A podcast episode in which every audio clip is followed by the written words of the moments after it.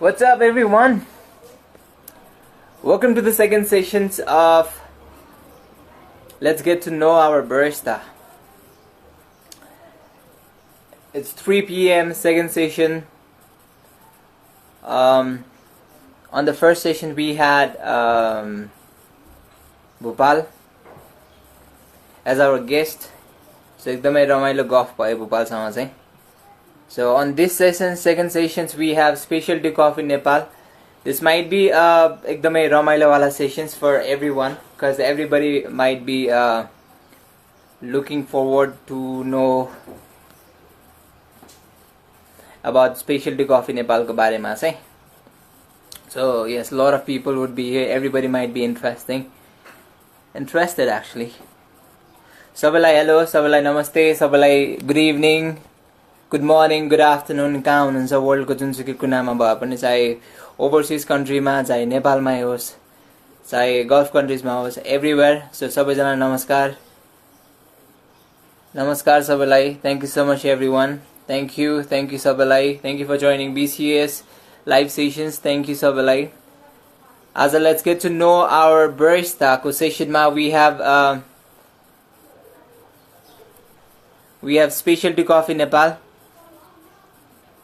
hello coffee practice project hello kevin everyone thank you so much for joining the live sessions uh, they'll be joining us soon so please do let us know how's the how's the session going on episode कस्तो भइरहेछ and uh, whom कसलाई चाहिँ हेर्न चाहनुहुन्छ you know um, the live sessionsमा and want to know more about the story uh, I would definitely love to reach those people as well अनि you know listen to the stories as well yes let us know कि अरू कुनै चिजहरू that you're thinking of you know भइदिए हुन्थ्यो भन्ने कुराहरू चाहिँ। Hello Sudesh Sudesh यो video is on YouTube channel it was really nice and we are getting very good response out of your video है धेरै धेरै रमाइलो भइरहेछ। त्यो भिडियोबाट चाहिँ एभ्री इज लाइक तपाईँ एकदमै हँसिलो मान्छे हुनुहुन्छ भन्ने कुराहरू आएको थियो। So which is which is awesome actually Uh, give me a sec. Alright, cool. So I think we have got specialty coffee Nepal on live. And hopefully, please do share this. Uh,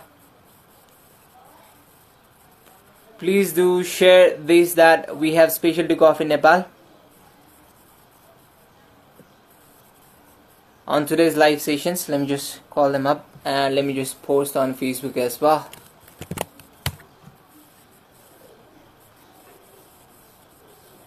okay just give me a sec. I think there might be some some connections. While Nipan Bhakhar join Gonbayo and I think we have got specialty coffee Nepal right there.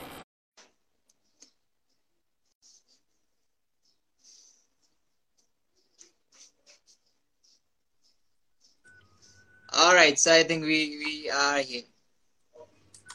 Hello hello hello everyone सबैजनालाई nice to see you all एउटा whole army नै मजाले बसेको जस्तो के कस्तो रमाइलो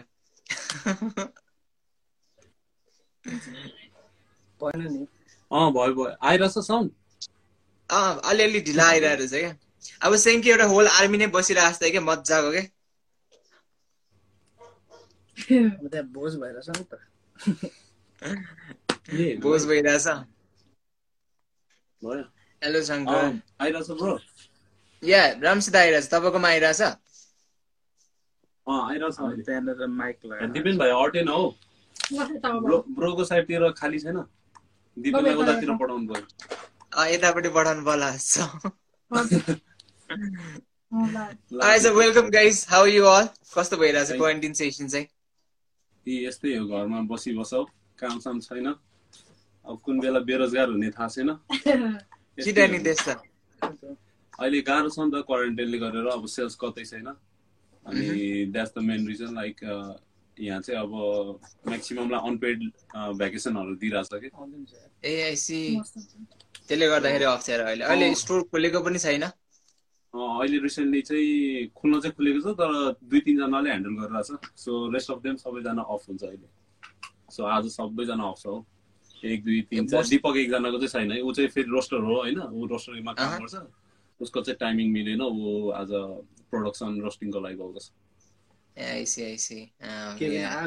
But by the way, SCN, this might be a very interesting session for all of the people होला because uh, यो session चाहिँ होला where especially नेपालमा होस् चाहे दुबईमा होस् चाहे जुनसुकै ठाउँमा होस् अहिले त स्पेसली कफी नेपाल चाहिँ एकदमै हुन्छ नि हाइपमा छ भनौँ न।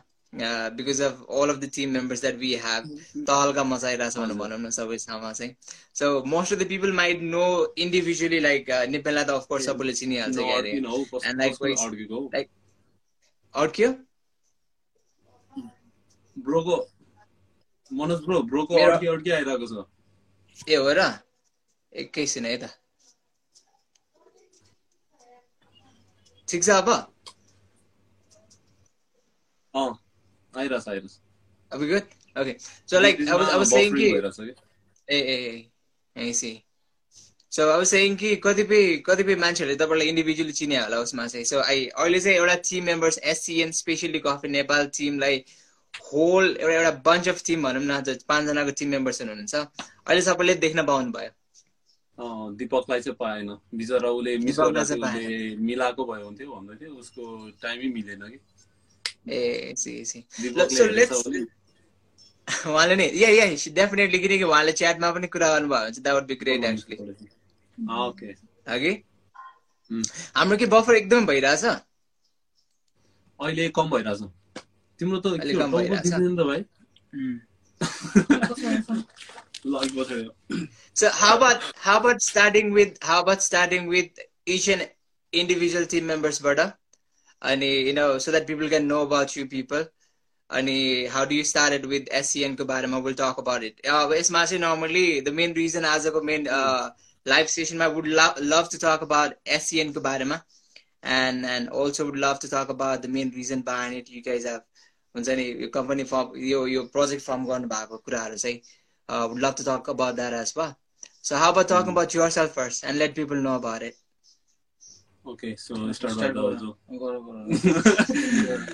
ओके फर्स्ट इन्ट्रोडक्सनबाटै जाउँ होला होइन मेरो नाम Nitendra. Maharjan I belong from Kathmandu Nepal होइन but I like my stage name Wild Nipen देख्नुहुन्छ होला. मेरो म्याक्सिमम नेम वाइल्ड लिपेन राखेर हुन्छु अनि एज मेरो बरिस्ताको करियर भन्दाखेरि मेरो अलमोस्ट फोर फाइभ इयर्स हुन थाल्यो तर स्पेसियालिटीमा टु इयर्स अनि रिसेन्टली चाहिँ म ड्रप कफी कम्पनी हामी सबैजना एउटै कम्पनीमा काम गरिरहेछौँ अहिले होइन? So Mhm. सबैजनाको एउटा छुट्टा छुट्टा आइडियाजहरू थियो। हामी जब जब सबैसँगै भेटियो होइन? त्यो पछि अनि हामीले होइन के गर्नुपर्छ भन्ने एउटा हुन्छ नि एउटा माइन्ड मेकअप गर्न थाल्यो। सो केही गर्नुपर्छ यो नेपाली इन्डस्ट्रीको लागि भनेर चाहिँ। अनि त्यहाँबाट चाहिँ हामीले एकैचोटि चाहिँ फर्म भएको होइन यो एसियन होइन? जहिले कहिले कुरा हुन्थ्यो कहिले सानो कुरा कहिले कफीको कुरा कहिले नेपाली बरिस्ताको कुरा हुन्थ्यो। त्यही भएर यो सबै कुरालाई एकैचोटि समेट्नको लागि केही न केही एउटा प्रोजेक्ट सुरु गर्नुपर्छ भनेर चाहिँ एउटा आइडियाज आयो। सो बिस्तारै चाहिँ हामीले नामदेखि सुरु गऱ्यौँ। के नाम राख्ने भन्दा भन्दा गर्दा गर्दा थुप्रो नामहरू हामीले राख्न खोजेको थियो। तर लास्टमा गएर स्पेसली कफी नेपाल चाहिँ हामीले छान्यौँ होइन? द्याट्स हाउ लोगो पनि त्यसरी नै हामीले धेरै नै ट्राई गऱ्यौँ। लोगोहरू पनि धेरै ट्राई गरेपछि एउटा सबैको आइडियाजहरू चाहिँ त्यसमा चाहिँ ऊ छ कि? सामेल छ भनौँ न। सबैको आइडियाजहरू भएर नै एउटा कस्तो भने म्युचुअल अन्डरस्ट्यान्डिङमा चाहिँ यो एउटा एससिएन चाहिँ फर्म भएको। So everyone that's why I want everyone to be highlighted equally Asian भन्दा सुरुमा त बाइसटा कम्युनिटी फर्म भएको नि त होइन? एसियन भन्दा अगाडि चाहिँ फेरि barista committee me a barista community Nepal UA form भएको त्यसमा चाहिँ हामी जम्मा। पाँच छजनाबाट सुरु भएको थियो। किनकि पर्सनली मी चाहिँ अब बढी चाहिँ कम्पिटिसनमा अलिकति हुन्छ नि। फोकस थियो कि जस मलाई चाहिँ एकदमै कम्पिट गर्न मन लाग्ने कम्पिटिसनहरू जान मन लाग्ने। अनि मलाई चाहिँ फर्स्ट कुङ्गा घले है। आइएम एकदम एकदम एकदम थ्याङ्कफुल छु होइन। म कुङ्गा कुङ्गा घले ब्रोले चाहिँ म कम्पिट गर्दिनँ भन्दाखेरि चाहिँ होइन हेर्न भयो नि आऊ भनेर बोलाएको थिएँ होइन फर्स्ट कम्पिटिसनमा तर उहाँले रेजिस्टर गरिदिनु भयो। अनि फर्स्ट रेजिस्ट्रेसन चाहिँ जबरजस्ती भएको थियो। तर त्यो पछिको रेजिस्ट्रेसनहरू चाहिँ आफैकै I'm like more focus into the competition so म चाहिँ कहाँ कहाँ चाहिँ कम्पिटिसन हुँदो रहेछ भनेर चाहिँ म खोज्दै खोज्दै अनि कम्पिट गर्दै हिँड्थेँ कि। सो। त्यहाँबाट चाहिँ ए एकजना दुईजना तिनजना गर्दै चिन्दै गएको। पहिला चाहिँ नेपाली नेपालीहरू चाहिँ तिन चार पाँचजना भन्दा बेसी हुँदैन थियो।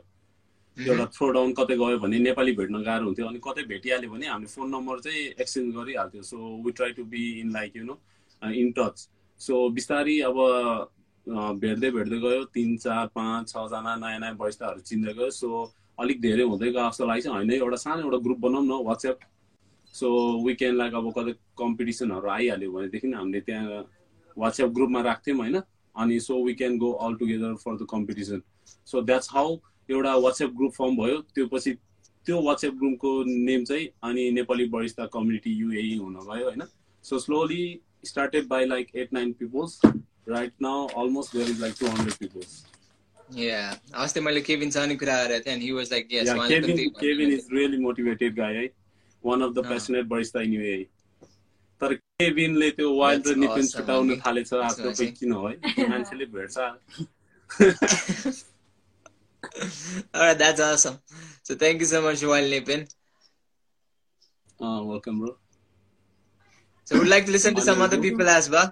हामीसँग उज्वल पनि हुनुहुन्छ इन्ट्रोड्युसिङ माइसेल्फ होइन म चाहिँ उज्जवल अधिकारी फ्रम इलाम नेपाल म चाहिँ यो कफी फिल्डमा आएको धेरै भएको छैन। इट्स ओन्ली टु इयर्स अनि मैले जे आएँ जति सिकेँ म I have zero knowledge about coffee मलाई केही पनि थाहा थिएन। जब मैले यो कफी इन्डस्ट्रीमा आएँ मेरो फ्रेन्ड दिपेन्द्र श्रेष्ठ उसले मलाई यो कफी इन्डस्ट्रीमा तानेको फर्स्ट अफ अल मसँग जिरो नलेज चाहिँ केही पनि थिएन। Starting from a waiter like म वेटरमा आएर भएको थिएँ।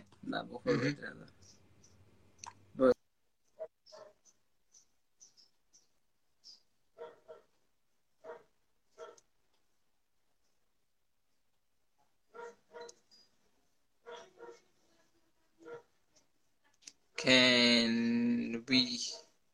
Do we have an? Do we have a problem on live sessions? I think we have got buffering problem, Abba. Internet problem, bye. Can you guys listen to us? The viewers? Uh oh. I'm so sorry. We might have some lag on on internet because because the अलिकति अड्कियो कि उहाँहरू अलि golf कन्ट्रिजतिर त्यतापट्टि हुन्छ अस्ति केभिनसँग पनि त्यही problem भयो। अलिक कनेक्सनमा अलिकति प्रब्लम भयो। सो आज पनि अलिकति अलिकति प्रब्लम हुन्छ। सरी हुन्छ जस्तो छ। But hopefully I get back to them अस्ति अस्ति प्रब्लम चाहिँ नहोस्। भन्ने हिसाबले चाहिँ। So please bear with us as well I'm trying to get back to um, SCN. No problem.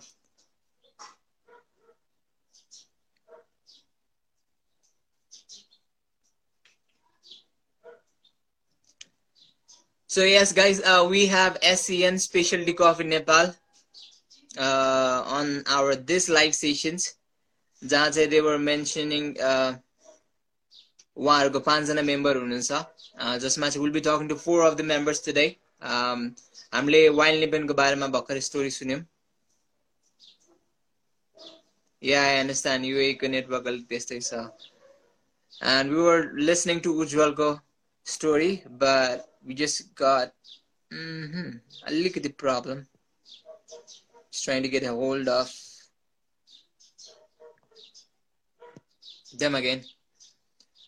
So yes, guys, if you guys have any cross questions about SCN अथवा कुनै पनि चिजको बारेमा uh, about four of the team members, please do let us know. Welcome back. Yes, yes. मैले सबैलाई भनिदिएको छु don't worry about it. Like we might have a, a connection problem, so bear with us भनेर भनिसकेँ मैले सबलाई hopefully कोही भाग्दैन होला केही छैन I'm sorry, Ujjwal. It's a problem. um, I'm so sorry, उज्जवल तपाईँले भन्दै थियो आफ्नो बारेमा प्लिज कन्टिन्यू so कहाँ थिएँ म तपाईँको नाम उज्जवल अधिकारी स्टार्टिङ मैले मेरो स्टार्टिङ फेज लाइक जब म कम यो कम्पनीमा काम गर्न आएँ like two years back I was not barista like म आई वाज अ वेटर भनौँ न होइन waiter to barista barista to roaster like the change छ नि त्यहाँनिर जुन अब I was not expecting this क्या हुन्छ नि जुन अब I was barista first I was I was waiter first त्यसपछि वेटरमा हुँदा हुँदै एक्चुली बारिस्तामा प्यासनेट भएर मेन एक्चुली मेन भन्नुपर्दा त निपेन इज एभ्रिथिङ भनौँ न होइन निपेनले पुस गर्यो like I was not thinking like baris barista coffee is gonna be this big क्या होइन म म त्यस्तो सोच एक्सपेक्ट पनि गरेको थिइनँ क्या। पछि पछि पछि हुँदै चाहिँ कन्ट्याक्ट हुँदै गएपछि मेन भन्नु त निपेन हामीलाई पुस गर्ने भनेको होइन अनि बिस्तारै वेटबाट barista barista big sir out Nipen while Wild and Nipen Wild Nipen अनि त्यसपछि you like you like you roast the coffee as well आगे तपाई मेन चाहिँ रोस्टिङ पार्ट मा हुनुहुन्छ आगे हजुर। So you basically roast specialty coffees कि you also go with the commercial coffee as well तपाईले स्पेशलिटी कफी मा स्पेशलिटी कफी मात्रै? हजुर। Nice nice so besides roasting तपाईँले अरू कुनै चिजहरू गर्नुहुन्छ? लाइक ब्रिवर्स बरिस्ता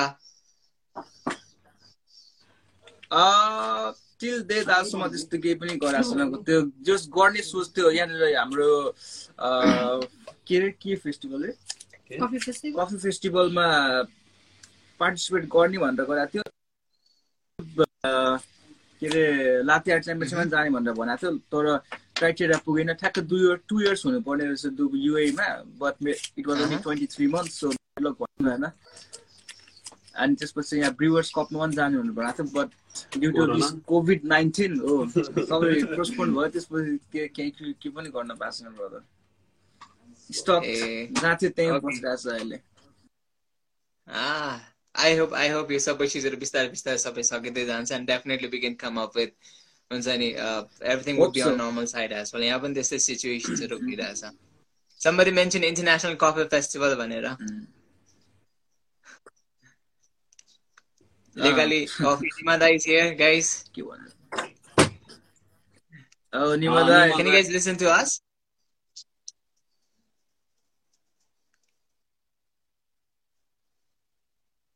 exactly सबै नेपाली बरिस्ताको इन्सपिरेसन्स लेकाली कफी निमादा है है।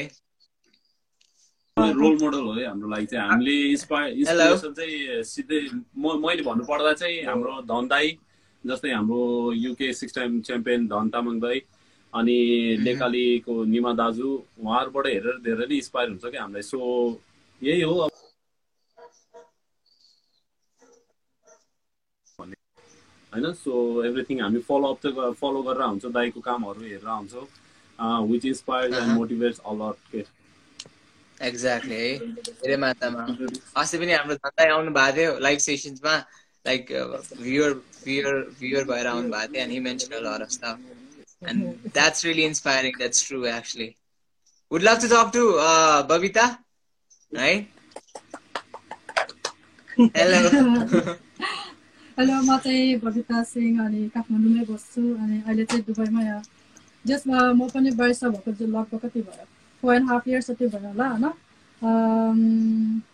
नेपालमै ट्रेनिङ गरेर आएको बाजेको सिकोवामा नुरी क्याफे भन्ने थियो त्यहाँबाट जस्ट ट्रेनिङ लिएँ अनि त्यहीबाट अलि इन्टर्नसिप पनि त्यही गरेँ होइन? त्यसपछि जब गर्न थालेँ रेड मड कफी आशिष दाईको। भोपाल पनि त्यही काम गरेको थियो हामी भोपाल भाइ सँगै काम गरेको त्यसपछि आई एप्लाई फर दुबई अनि कोस्टा कफीमा आएँ कमर्सियल कफीमा अनि त्यहाँ पनि छ मन्थ्स मात्रै टिकेँ होइन अरे ल कफी भनेर कति भाष छ भनेर जस कोस्टा कफीबाट निस्केपछि चाहिँ थाहा भयो कि अब कोस्टा कफी कमर्सियल कफीमा त जस्ट ड्रिङ्क्स बनाउँछ अनि सर्भ गर्ने इट वाज हार्ड टाइम अनि त्यसपछि यहाँ चेन्जमा जब अनि अहिले चाहिँ ड्रपमा गर्दैछु सबैजना हामी पाँचजना चारजना जता अहिले पाँचजना अब एकजना आउनु पाएन होइन अनि त्यहाँबाट चाहिँ स्पेसलिटी कफीको बारेमा थाहा भयो कस्तो हुन्छ के हुन्छ भनेर that's how I get get the knowledge of specialty coffee अनि अहिले त्यही गर्दैछु बिस्तारै बिस्तारै सिक्दैछु अझै पनि म पर्फेक्ट छु स्पेसल कफीमा भन्ने पनि छैन। जस्ट अहिले जिरो नलेज जस्तै लागिरहेको छ। अहिले थाहा छ कति कति कुराहरू भी सिक्सटी आउँछ केमेक्स आउँछ तर पनि अझै कति कुरा सिक्न छ जस्तो फिल हुन्छ। कफी इन्डस्ट्री एकदमै भास्ट होइन। सो आइएम लर्निङ त्यही। That's awesome. Babita, have you been uh, competing as well? पहिला पहिला competitions. I've seen तपाईँको photos पनि तपाईँ compete पनि गर्नु भएको रहेछ competitionsहरूमा. लात्या छोडनमा चाहिँ. निपेनकै पछि पछि दौडिने लात्या छोडनमा चाहिँ म गर्थेँ होइन जितिनँ कहिले पनि जितिनँ तर जस आफ्नो कन्फिडेन्ट लेभल बढाउन चाहिँ म जस भाग चाहिँ लिने गर्थेँ अनि त्यसपछि म एरो प्रेसमा भाग लिएँ होइन नेसनल एरो प्रेसमा भाग लिएँ जस रिजनलबाट चाहिँ सेमी फाइनलसम्म पुगेँ after that I could make it to the final ऊ पनि अर्को पनि छ सेमी फाइनल. सेमी फाइनलमा गएको यहाँ उज्जवल पनि छ बट. स्टिल ट्राइङ गर्न सिक्नुपर्छ गाउनुपर्छ अब जितिन्छ भनेर मात्रै होइन कि आफूले केही सिक्न पर्छ आफ्नो कन्फिडेन्ट लेभल बढाउनु पर्छ भनेर just we need to participate in every competition so that will get like more knowledge and we get to know each other also Exactly. Also, you can be inspiration to many lady baristas. Yeah, that's true. Dipendra, मलाई Nindra- मलाई मलाई मलाई थाहा भएको चाहिँ one of the first lady barista हो है मलाई मलाई थाहा भएको चाहिँ इन्टर माई लाइफमा हजुर, होइन भएको फर्स्ट त? लेडी बारिस्ता अँ। यस्तो कन्फिडेन्ट टाइपमा यस्तो कन्फिडेन्ट लेभलमा मैले फर्स्ट टाइम कोही लेडी बारिस्ता देखाएँ brother she is the one Wow. that's, that's that's great. That's great. Dipendra, what Ani- about you? Dipendra साह्रै लजाउँछ जस्तो लाग्थ्यो मलाई म त बवाल बजाउँछु क्यामेरा देख्ने बित्तिकै थुर थुर थुर थुर हुन्छ I believe you are the photographer, brother. Kind of.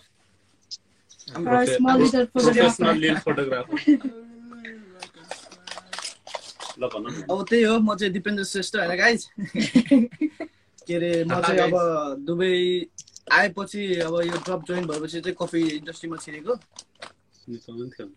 नेपालमा थियो तर अब त्यो लाइक अ बेकरी काइन्ड होइन। अब चाहिँ कफी इन्डस्ट्रीमा छिरेको।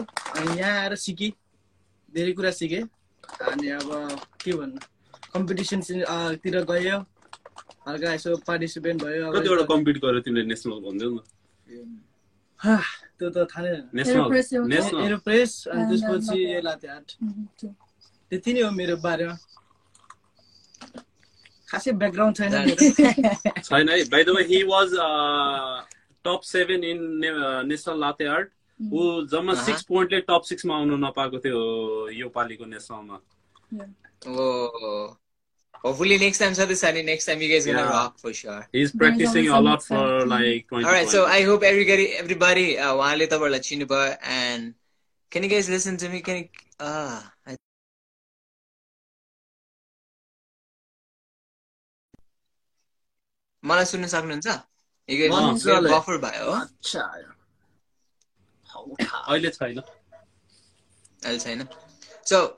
first question would be why why specialty coffee Nepal Depends, come. न, and the त्यो reason to total भन न। form specialty coffee Nepal? टोटलले भन्नु न, थाहा छैन।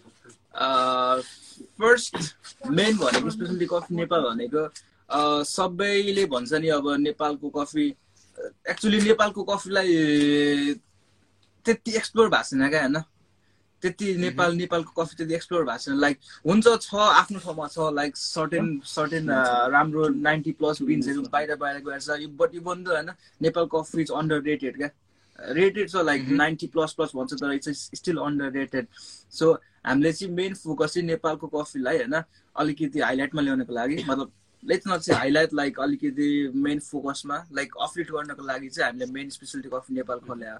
Not only for coffee like हामीले बारिस्ता पनि हुन्छ नि अब यहीँ यहीँ भनौँ न अहिले नेपालमा भनौँ न नेपालमा धेरै क्रेज छ क्या होइन बारिस्ताहरूको। सबैले नलेज गरिरहेको छ सबैले ट्रेनिङ गरिरहेको छ बट स्टिल जुन ट्रेनिङ गरिरहेको छ त्यो ट्रेनिङले चाहिँ like I guess only basic मात्रै छ क्या त्यो ट्रेनिङमा होइन? त्यहाँनिर स्पेसलिटी कफीको चाहिँ एक्चुली छैन क्या। मोस्ट अफ द प्लेसमा लाइक कुनै कुनै ठाउँमा छ कुनै कुनै ठाउँमा छैन क्या। अब नेपालको कन्डिसन के हो? अब युएको कन्डिसन भन्नु भन्दाखेरि युएमा पनि धेरै जस्तो नेपाली द कमर्सियल कफीमा मात्रै छ होइन? तिनीहरूलाई चाहिँ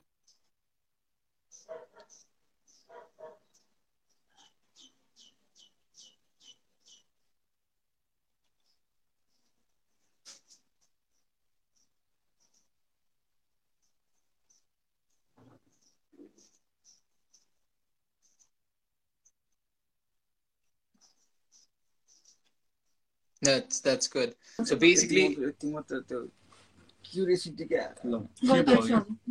हेलो हजुर हेलो हेलो हेलो हेलो अँ बफर भयो mic testing mic testing I'm so sorry. Internet problem. अलिकति. So like, हाम्रो- do you guys work on the SCN? I would say short form my SCN. So except uh, to promote the Nepali coffee, uh, how would you how what is your main motive of building up the SCN? Except जुन हुन्छ नि Nepali coffee त promote गर्ने, but it, would, would that be okay if I say how भनेर चाहिँ? Like we upcoming लिएर सबै चिजहरू. ओके ल Nipen I think we have problem so एसियनको एउटा कफी मात्रै होइन कि अब हामीले धेरै देख्यौँ कि यहाँनिर अब मान्छेहरू चाहिँ कस्तो छ भन्दाखेरि सरी गाइस है गाइस सरी हाम्रो चाहिँ यस्तो भयो कि अब नेपालमा चाहिँ धेरै रुमर्स छ कि युएमा जा यहाँ बरिस्ता बरिस्ताको क्लास लिने युएमा जाने युएमा चाहिँ धेरै नेपाली बरिस्ताहरू छ and they are doing really great job and earning a lot के। अनि उनीहरूको के एउटा माइन्ड सेटअप चाहिँ त्यस्तो हुन्छ अनि जान्छ कतै गएर एउटा बेसिक ट्रेनिङ लिन्छ उनीहरूले फिफ्टिन ट्वेन्टी थाउजन्डकोतिर टु थ्री विक्सको ट्रेनिङ लिन्छ। मेसिन सेसिन चलाउँछ एस्प्रेसो बनाउँछ आउँछ होइन? And they come to the visit visa recently I interact with two of them जो चाहिँ भिजिट भिसामा बोलायो होइन? होइन अर्को थियो भिजिट भिसामा बोलायो तिमीलाई जब दिन्छु we will have trial yeah भनेर आयो। तर ऊ जब यहाँ आयो अनि जब उसले ट्रायल दियो तब when he was आक्स like what is specialty coffee what do know about like manual brewings and he was like total numb के उसलाई केही पनि थाहा छैन। अब उसलाई के एकदमै नौलो भयो उसलाई। So he was like fail now he have no any other option. So now he was searching for the job होइन? तर उसले जब पाउन एकदमै गाह्रो छ। बिकज यहाँ चाहिँ तिमीलाई ट्राई नदिकन चाहिँ कसैले जब प्रोभाइड गर्दैन। यहाँ मैले चिनेको भएर पनि हुँदैन क्या। हामी भनेको एउटा मेडिएटर मात्रै हो। ए यहाँ जब भ्याकेन्सी छ है। यहाँ जब आइरहेको छ। यु गो एन्ड के भन्छ face the trial interview face गर। अनि if you are like okay then they will select you तर जब नलेज नै नभइसकेपछि उनीहरू धेरै नै फेल भएको देख्यौँ होइन। सो हाम्रो एउटा मेन टार्गेट भनेको चाहिँ त्यस्तो जो जो त्यस्तो बरिस्ताहरू आएको छ and who are willing to learn and who wants to move from the commercial to the specialty हामीले चाहिँ उनीहरूलाई एउटा फ्री एजुकेसन हाम्रो कफी सपमा बोलाएर हामीले उनीहरूलाई बेसिक उनीहरूलाई ट्रायलसम्म मात्रै भए पनि उनीहरूलाई फेस गर्न सक्ने एउटा क्षमता बनाएर चाहिँ उनीहरूलाई चाहिँ एउटा फ्री नलेज के विदाउट एनी चार्जेस होइन हामीले हाम्रै क्याफेमा बोलाएर हाम्रो टाइम स्पेन्ड गरेर हाम्रो कफीहरू स्पेन्ड गरेर उनीहरूलाई चाहिँ बोलाएर एउटा चाहिँ ट्रायल फेस गर्न सक्ने चाहिँ बनाएर हामीले दुई तिनजनालाई एउटा जब रिप्लेसमेन्ट पनि गराएको छौँ होइन? So they are so happy about it so it was it is very like you know small step for every one like Asian एउटा म एउटा. कस्तो भन्छु भने एउटा सानो स्टेप हो। बट यो सानो स्टेप चाहिँ कसै न कसैको लागि हेल्पफुल होस्। त्यसरी नै युए नेपाली वरिष्ठ कमिटी युए फर्म भयो जहाँ चाहिँ हामीले फ्रिक्वेन्टली रूपमा भ्याकेन्सीहरू आएको छ भने पोस्ट गर्छौँ कसैले खोजिरहेको छ भने हामीले त्यहीँनिर पोस्ट गरिदिइरहेको हुन्छौँ। कोही नयाँ वरिष्ठ भेट्यो भने हामी ग्रुपमा तान्छौँ so they can check the vacancy and they can apply होइन? सो यदि केही इन केस यहाँ कसै नेपाली वरिष्ठहरूलाई केही अप्ठ्यारो परेको छ भने त्यो एउटा कम्युनिटीबाट ग्रुपबाट कसैलाई हेल्प होस् भनेर चाहिँ हामीले त्यो एउटा फर्म गरेको हो। र हाम्रो कम्युनिटीमा अलमोस्ट ट्वेन्टी ट्वेन्टी टू एडमिन्सहरू छन् who are who already like they deserve to be admin होइन? जो चाहिँ अलरेडी लाइक च्याम्पियन्सहरू छ who already work here for like twelve thirteen years हाम्रो सिनियर वरिष्ठहरू छ every one is helping to grow this community and really thankful to all the admins of the Nepali वरिष्ठ community UAE WhatsApp group पनि भन्न चाहन्छु यही।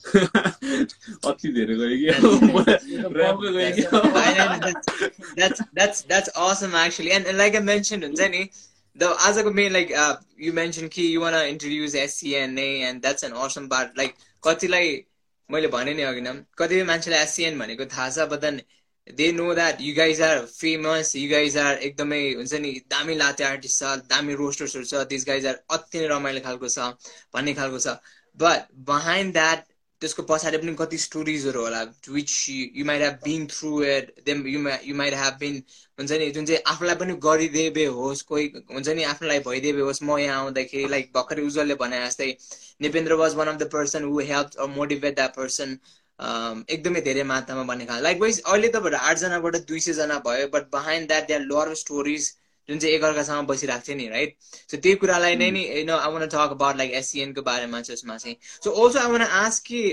how do you define your journey like हाम्रो के अरे बबिताले भन्नुभएको छ यहाँबाट ट्रेनिङ लिएर दिपेन्द्र पनि यहाँबाट ट्रेनिङ लिएर जाँदाखेरि चाहिँ त्यो त्यो जर्नीलाई कसरी डिफाइन गर्नुहुन्छ? किनकि आइम टकिङ अबाउट यो जर्नी चाहिँ मैले प्रायः जस्तो सोधिरहेको हुन्छ but the journey that you have किनकि एउटा यहाँबाट जाँदाखेरि चाहिँ सिम्पल ल्याङ्ग्वेजमा भन्नु पर्दाखेरि चाहिँ you went as a labour भनौँ न यताबाट चाहिँ जुन चाहिँ म्यान पावरको थ्रु गइरहेको हुन्छ तिनीहरूले त्यसरी डिफाइन गरेर हुन्छ नि।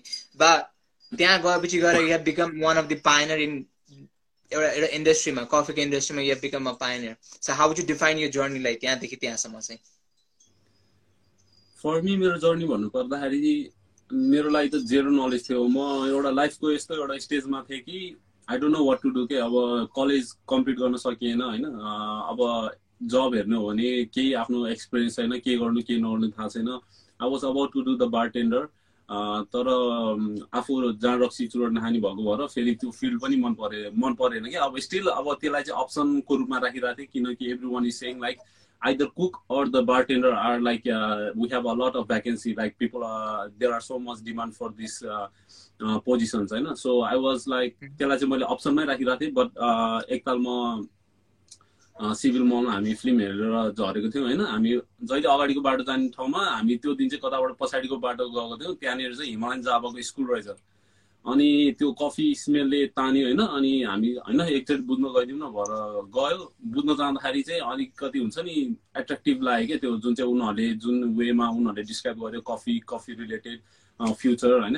अनि होइन यो गर्नुपर्छ कि के जस्तो फिल भयो त्यो पछि अनि मैले मेरो दाइलाई भनेँ अनि यस्तो यस्तो भन्दाखेरि एउटा भाइ अलरेडी बाजिक सेकुवामा बरिस्ता काम गरिरहेको छ उसलाई भन् भन्यो। अनि उसले फार चिपरमा चाहिँ उसले हामीलाई त्यो ट्रेनिङ मिलाइदियो हाफमा मिलाइदियो। सो म भाइ भएको ठाउँमै ट्रेनिङ लिन गएँ।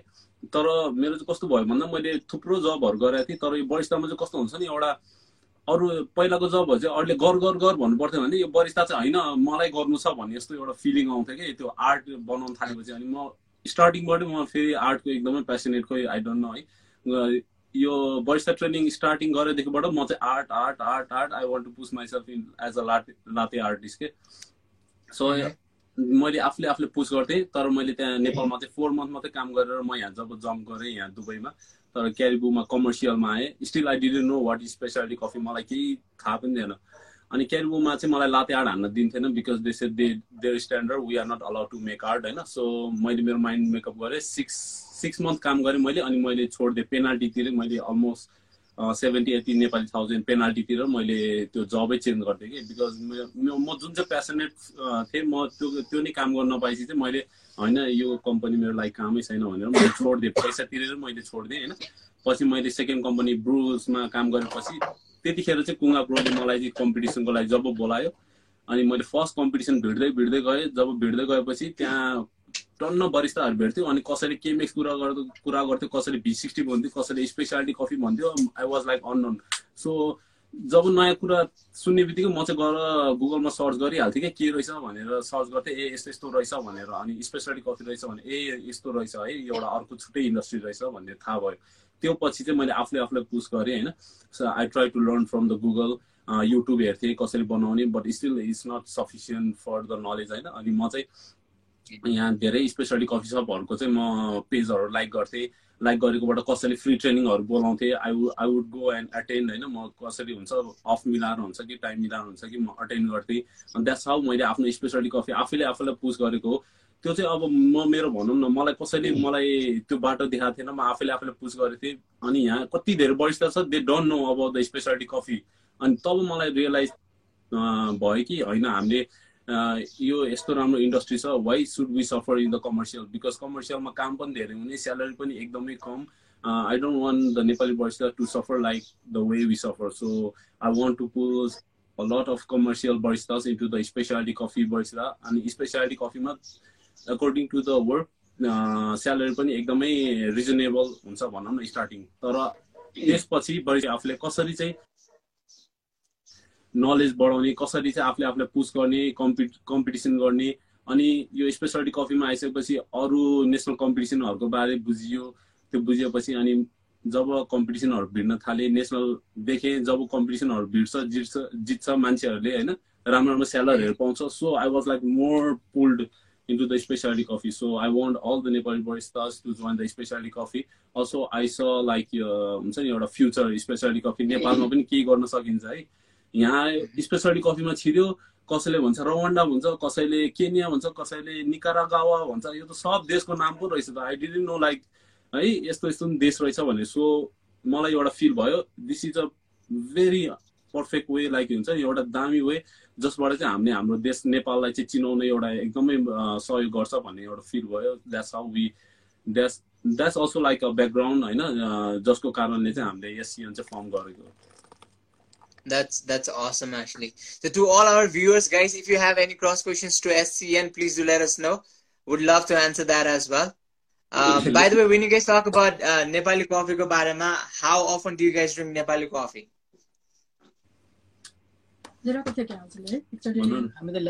वेनेभर हाम्रो कस्तो छ भने ग्रुपमा अलरेडी हामीले भन्छ कोही कोही भ्याकेसन गर्छ भने दुई केजी चाहिँ लिएर आऊ ग्रिन मिस जसले भए पनि लिएर भ्याकेसन गएपछि कहाँ जाऊ निमा दाईकोमा जाऊ है लेकालीमा जाऊ so we always push every one to go to Lekali you know कहाँ रे त्यो धुम्बाराई धुम्बारेमा छ है यसको अफिस ल लेकाली जाऊ दुई दुई केजी चाहिँ लिएर Nima दाईकोबाट so whenever we bring the coffee we try to अब कहिलेकाहीँ चाहिँ भइरह हुँदैन कोही कता आबुधाबी हुन्छ कोही दुबई हुन्छ होइन भइरह हुँदैन तर सकेसम्म हामीले चाहिँ ग्रिन बिन्स ल्याएर रोस्ट गरेर त्यो कफी एउटा कपिङ सेसन चाहिँ गर्न ट्राई गर्छौँ। हाम्रो फर्स्ट कपिङ सेसन चाहिँ हामीले यो आठजना केभिन दिपेन उज्जवल म दिपक अनि ओके उसको नाम समीर हामी सबैजना मिलेर। साङ्गे। साङ्गे अन्डरस्कोर डन भन्छ होइन? हामी सात आठजनाले हाम्रो फर्स्ट ग्यादरिङ गेट टुगेदर चाहिँ हामीले लेकालीबाट कफी ल्याएको बेलामा नै हामीले स्टार्टिङ गरेको त्यो पछि नै। Because त्यो टाइममा we could see a lot of huge numbers of people अनि तपाईँहरूले आफ्नो स्टोरिजमा पनि राख्नु भएको थियो कि त्यो टाइममा चाहिँ। आई बिलिभ तपाईँको दिपकले राख्नु भएको थियो उहाँले पनि राख्नु भएको थियो। And you had a small session जहाँ चाहिँ you guys were talking about the quality of the Nepali coffee अनि त्यतिखेर आई थिङ्क ग्रिन बिन्स लिएर आउनु भएको थियो क्यारे। And you guys roasted the beans अनि त्यही फलो थ्रु इट तपाईँले कपिङ सेसन पनि गर्नु भएको थियो क्या त्यो टाइममा चाहिँ. सो हाउ वाज इट हो जुन चाहिँ हामीले फर्स्ट टाइम ल्याएको थियो लेकालीको द्याट वाज रियली अमेजिङ दिपकले उसको हेड रोस्टरहरूलाई पनि ब्लाइन्ड कफी दियो होइन? जस्तै हाम्रो नेपाली बिन्स मिक्स गरेर हामीले ब्लाइन्ड कपिङ गरेको थियौँ। उसलाई ट्राई गर्न लगाएको थियो which coffee was like you like the coffee होइन? अनि उसले सबै ट्राई गरेको थियो उसको हेड रोस्टरहरूले पनि। अनि उसले छुट्टै नेपाली बिन्स पनि ट्राई गर्न लाग्यो गेस द बिन भन्यो। हि वाज लाइक हेड रोस्टरले चाहिँ Ethiopia Colombia and he was like guessing the like one of the top coffee countries होइन। सो त्यसरी नै थाहा पाउन सकिन्छ कि त्यो कफी कतिको राम्रो थियो। Because even the head roaster was like he was confuse about our coffee with other good coffee from the Ethiopia and Colombia so first coffee चाहिँ एकदमै राम्रो भएको थियो। सेकेन्डचोटि ल्याएको चाहिँ अलिकति भएको थिएन। अनि मोस्ट अफ द प्रब्लम चाहिँ त्यही अब भनौँ न क्वालिटीमै नै हुने होला कि? अनि सेकेन्डचोटि ल्याएको blend Oh, हामी ब्लेन्ड गर्दैनौँ नि। हामी we only use single origin here blend. so what's your Yeah. single origin beans as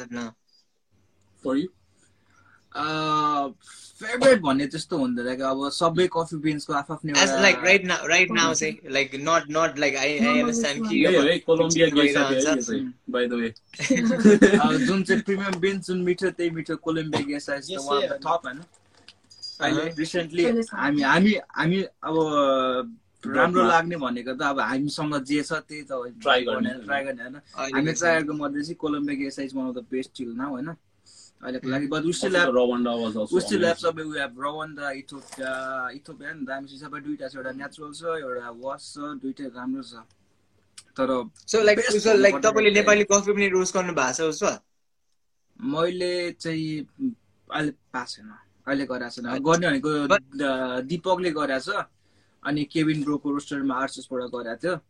किनभने हाम्रोमा स्याम्पल रोस्टर छैन त्यही भएर अलिकति अब कति एक केजी दुई केजी हुन्छ हाम्रो एक केजीको रोस्टर छ गऱ्यो भने अब राम्रो आउँछ कि त नराम्रो आउँछ त्यो खेल्नै. पाइँदैन क्या? रिक्स हुन्छ क्या? त्यही भएर अब जसकोमा राम्रो रोस्टर छ त्यो लाइक दिपकले गर्छ त्यसपछि केबिनले लान्छ अनि आर्चसबाट गर्छ रोस्ट गर्छ।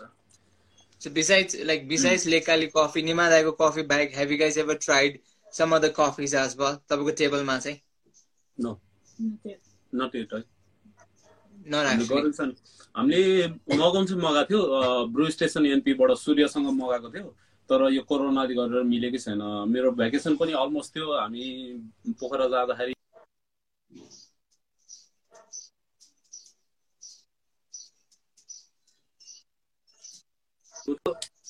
भ्याकेसनले गरेर ए के भन्छ क्यान्सल भएर सो त्यही हो अब आएर निमा दाईसँग नि यही कफीहरूको बारे because we want to bring Nepali coffee and uh, we want to give uh, Nepali coffee uh, like an international platform होइन अब नेपालको लागि त UAE already international pla- platform. उज्जवलले नेपाली बिन्स ट्राई गर्छु भनेको थियो ब्रुइङ कम्पिटिसनको लागि नेपालको बिन्स युज गर्ने भनेको थियो। यही नै हो हाम्रो अब नेपालीको बिन्सलाई सपोर्ट गर्ने नेपालको बिन्स ल्याएर यहाँनिर नजिते पनि ए नेपाली बिन्स रहेछ है भनेर एउटा हामीले जस्तै अब ब्रुइङ गर्दाखेरि हामीले कफीहरूको डिस्क्राइब गर्दाखेरि हामीले नेपाली बिन्स युज गऱ्यौँ भने चाहिँ हामीले त्यहाँ कतिजना मान्छेले ए नेपालमा नि बिन्स छ है भन्ने थाहा पाउँछ भन्ने। So this kind of things are like we are working on it होइन? तर अझै नि भएको छैन। अब कम्पिटिसनमा लगिहाल्यो पनि जे त्यो बिन्स लगेर नि भएन। समथिङ लाइक कमसेकम ए रहेछ राम्रो रहेछ कफी त्यस्तो नराम्रो रहेछ भन्नु नपरोस् भन्ने खालको चाहिँ एउटा हो। तर अहिले भएको छैन। अब मेबी यो कोरोना पछिको यो जुन कम्पिटिसनहरूमा चाहिँ हामीले सकेसम्म नेपाली बिज युज गर्छु। रिसेन्टली निमा दाईसँग पनि त्यही कुरा भएको थियो। दाईले चाहिँ हामीलाई स्याम्पलहरू सबै आफ्नो कता कता फार्मको स्याम्पलहरू पठाइदिन्छु पनि भन्नुभएको थियो होइन? अझ नेपाल जान निमादाको coffee if possible I think so यसपालि चाहिँ मोस्ट प्रब्ली डब्लुबिसीमा पनि जान्छ होला इफ पोसिबल किनकि there is one guy was recently visited यहाँ पनि। सो उहाँको कफी चाहिँ most probably I think if you guys are going अनि निमादायको अर्को छुट्टैमा पनि मोस्ट प्रब्ली उहाँको कफीको अर्को एउटा प्लेन नर्मली फार्मको कफी चाहिँ अर्को ठाउँमा पनि जान्छ होला डब्लुबिसीमा चाहिँ to um, ask um, Babita, like, how hard is it um, to be a female barista there, say? Or is it is it like quite good enough? गाह्रो छ कि सजिलै छ अब it depends on the knowledge कतिको knowledge छ आफूलाई कफीको बारेमा त्योमा चाहिँ डिपेन्ड हुन्छ त्यस्तो हार्ड भन्ने चाहिँ छैन खासै अब कमर्सियलमा गयो भने त्यही अब नर्मली अब as as a female barista हुनलाई चाहिँ कतिको गाह्रो छ त्यहाँ छैन छैन नलेज भने नि अब नलेजमा डिपेन्ड हुन्छ अब आफूलाई कतिको नलेज छ कफीको बारेमा त्यो अनुसारले चाहिँ काम हुन्छ क्या अब स्पेसल कफीमा स्पेसली चाहिँ अब स्पेसलको बारेमा तिमीलाई सबै कुरा थाहा छ भने अब केटाहरूले जस्तो काम गर्ने हो उसले पनि त्यस्तै नै गर्ने हो so it's not like too hard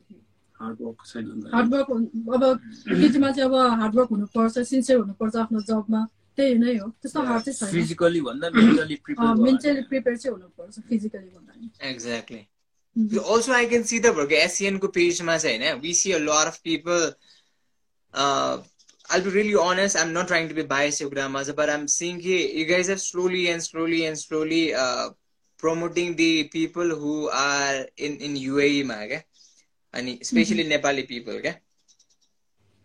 Is there specific reason for that no if you यदि चेक गर्यो भने हाम्रो सेकेन्ड पोस्ट सुमी सिंह भन्ने ऊ नेपालमै छ कि हामीले चाहिँ सकेसम्म त्यो गर्न खोजेको होइन। नेपालको मात्रै होइन। हामीले चाहिँ यो नेपाल युए नेपाली नेपाली जुन जुन कन्ट्रीमा छ सबैको हामी प्रमोट गर्छौँ। यो जस्ट अझ स्टार्टिङ फेज हो। हाम्रो त एउटा लाइन चाहिँ सबै वरिष्ठ प्रमोसनको लागि मात्रै जान्छ होइन? अब हामीले किसनको अलरेडी नै लिइसकेका थियौँ ऊ युएबाट के भन्छ युए आउन अगाडि हामीले उसको सबै डिटेल्स लिइसकेको थियौँ। तर ऊ युए आयो अब त्यो के युएमै पर्यो अब होइन? तर हामीले चाहिँ सकेसम्म हुन्छ। जो जसले हामीलाई होइन होइन लाइक आई मिन कस्तो कस्तो भन्दाखेरि चाहिँ कतिपय like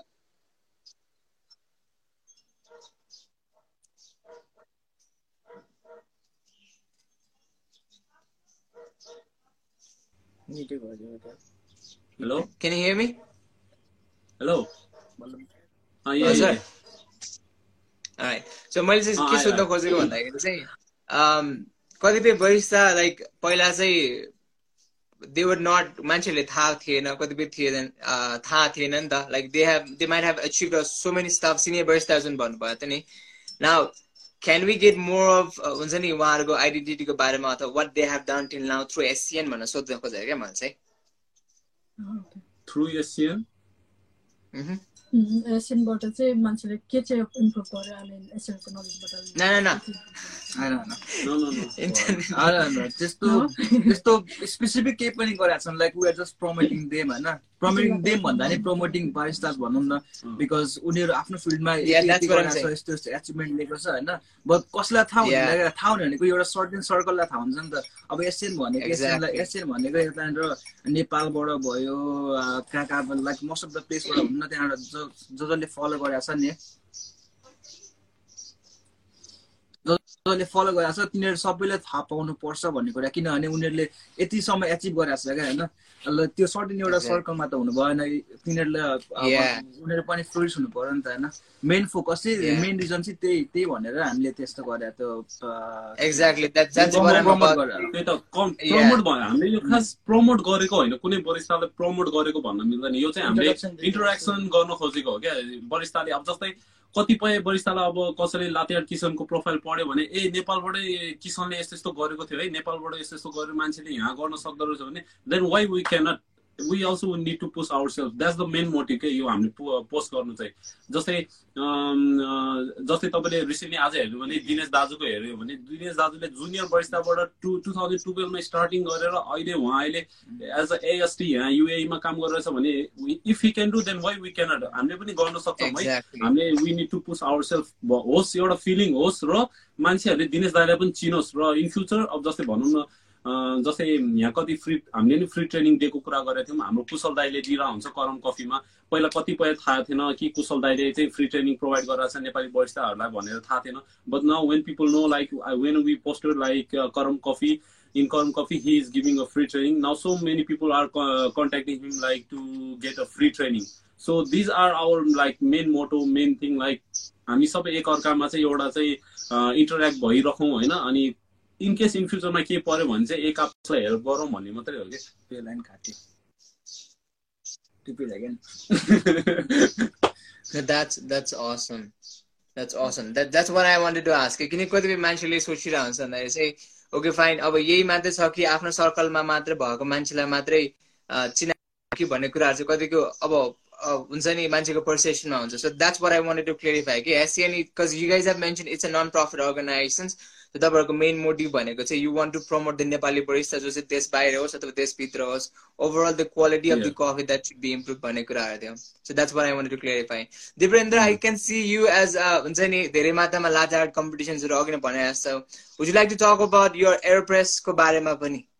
Because see AeroPress is something which is not so much practice in Nepal हाम्रो नेपालमा त्यस्तो पछि प्र्याक्टिस चाहिँ गरेर हुँदैन and also like there few times like I think ब्रिउशालाले actually गर्छु भन्नुभएको थियो but because of this situation अहिले भएन क्या अरे so would you like to talk about it Dipendra के भन्नु अब बारेमा? फर्स्ट अरू भएको अब म भन्दा नि धेरै जान्नेहरू के भन्नु भन न म।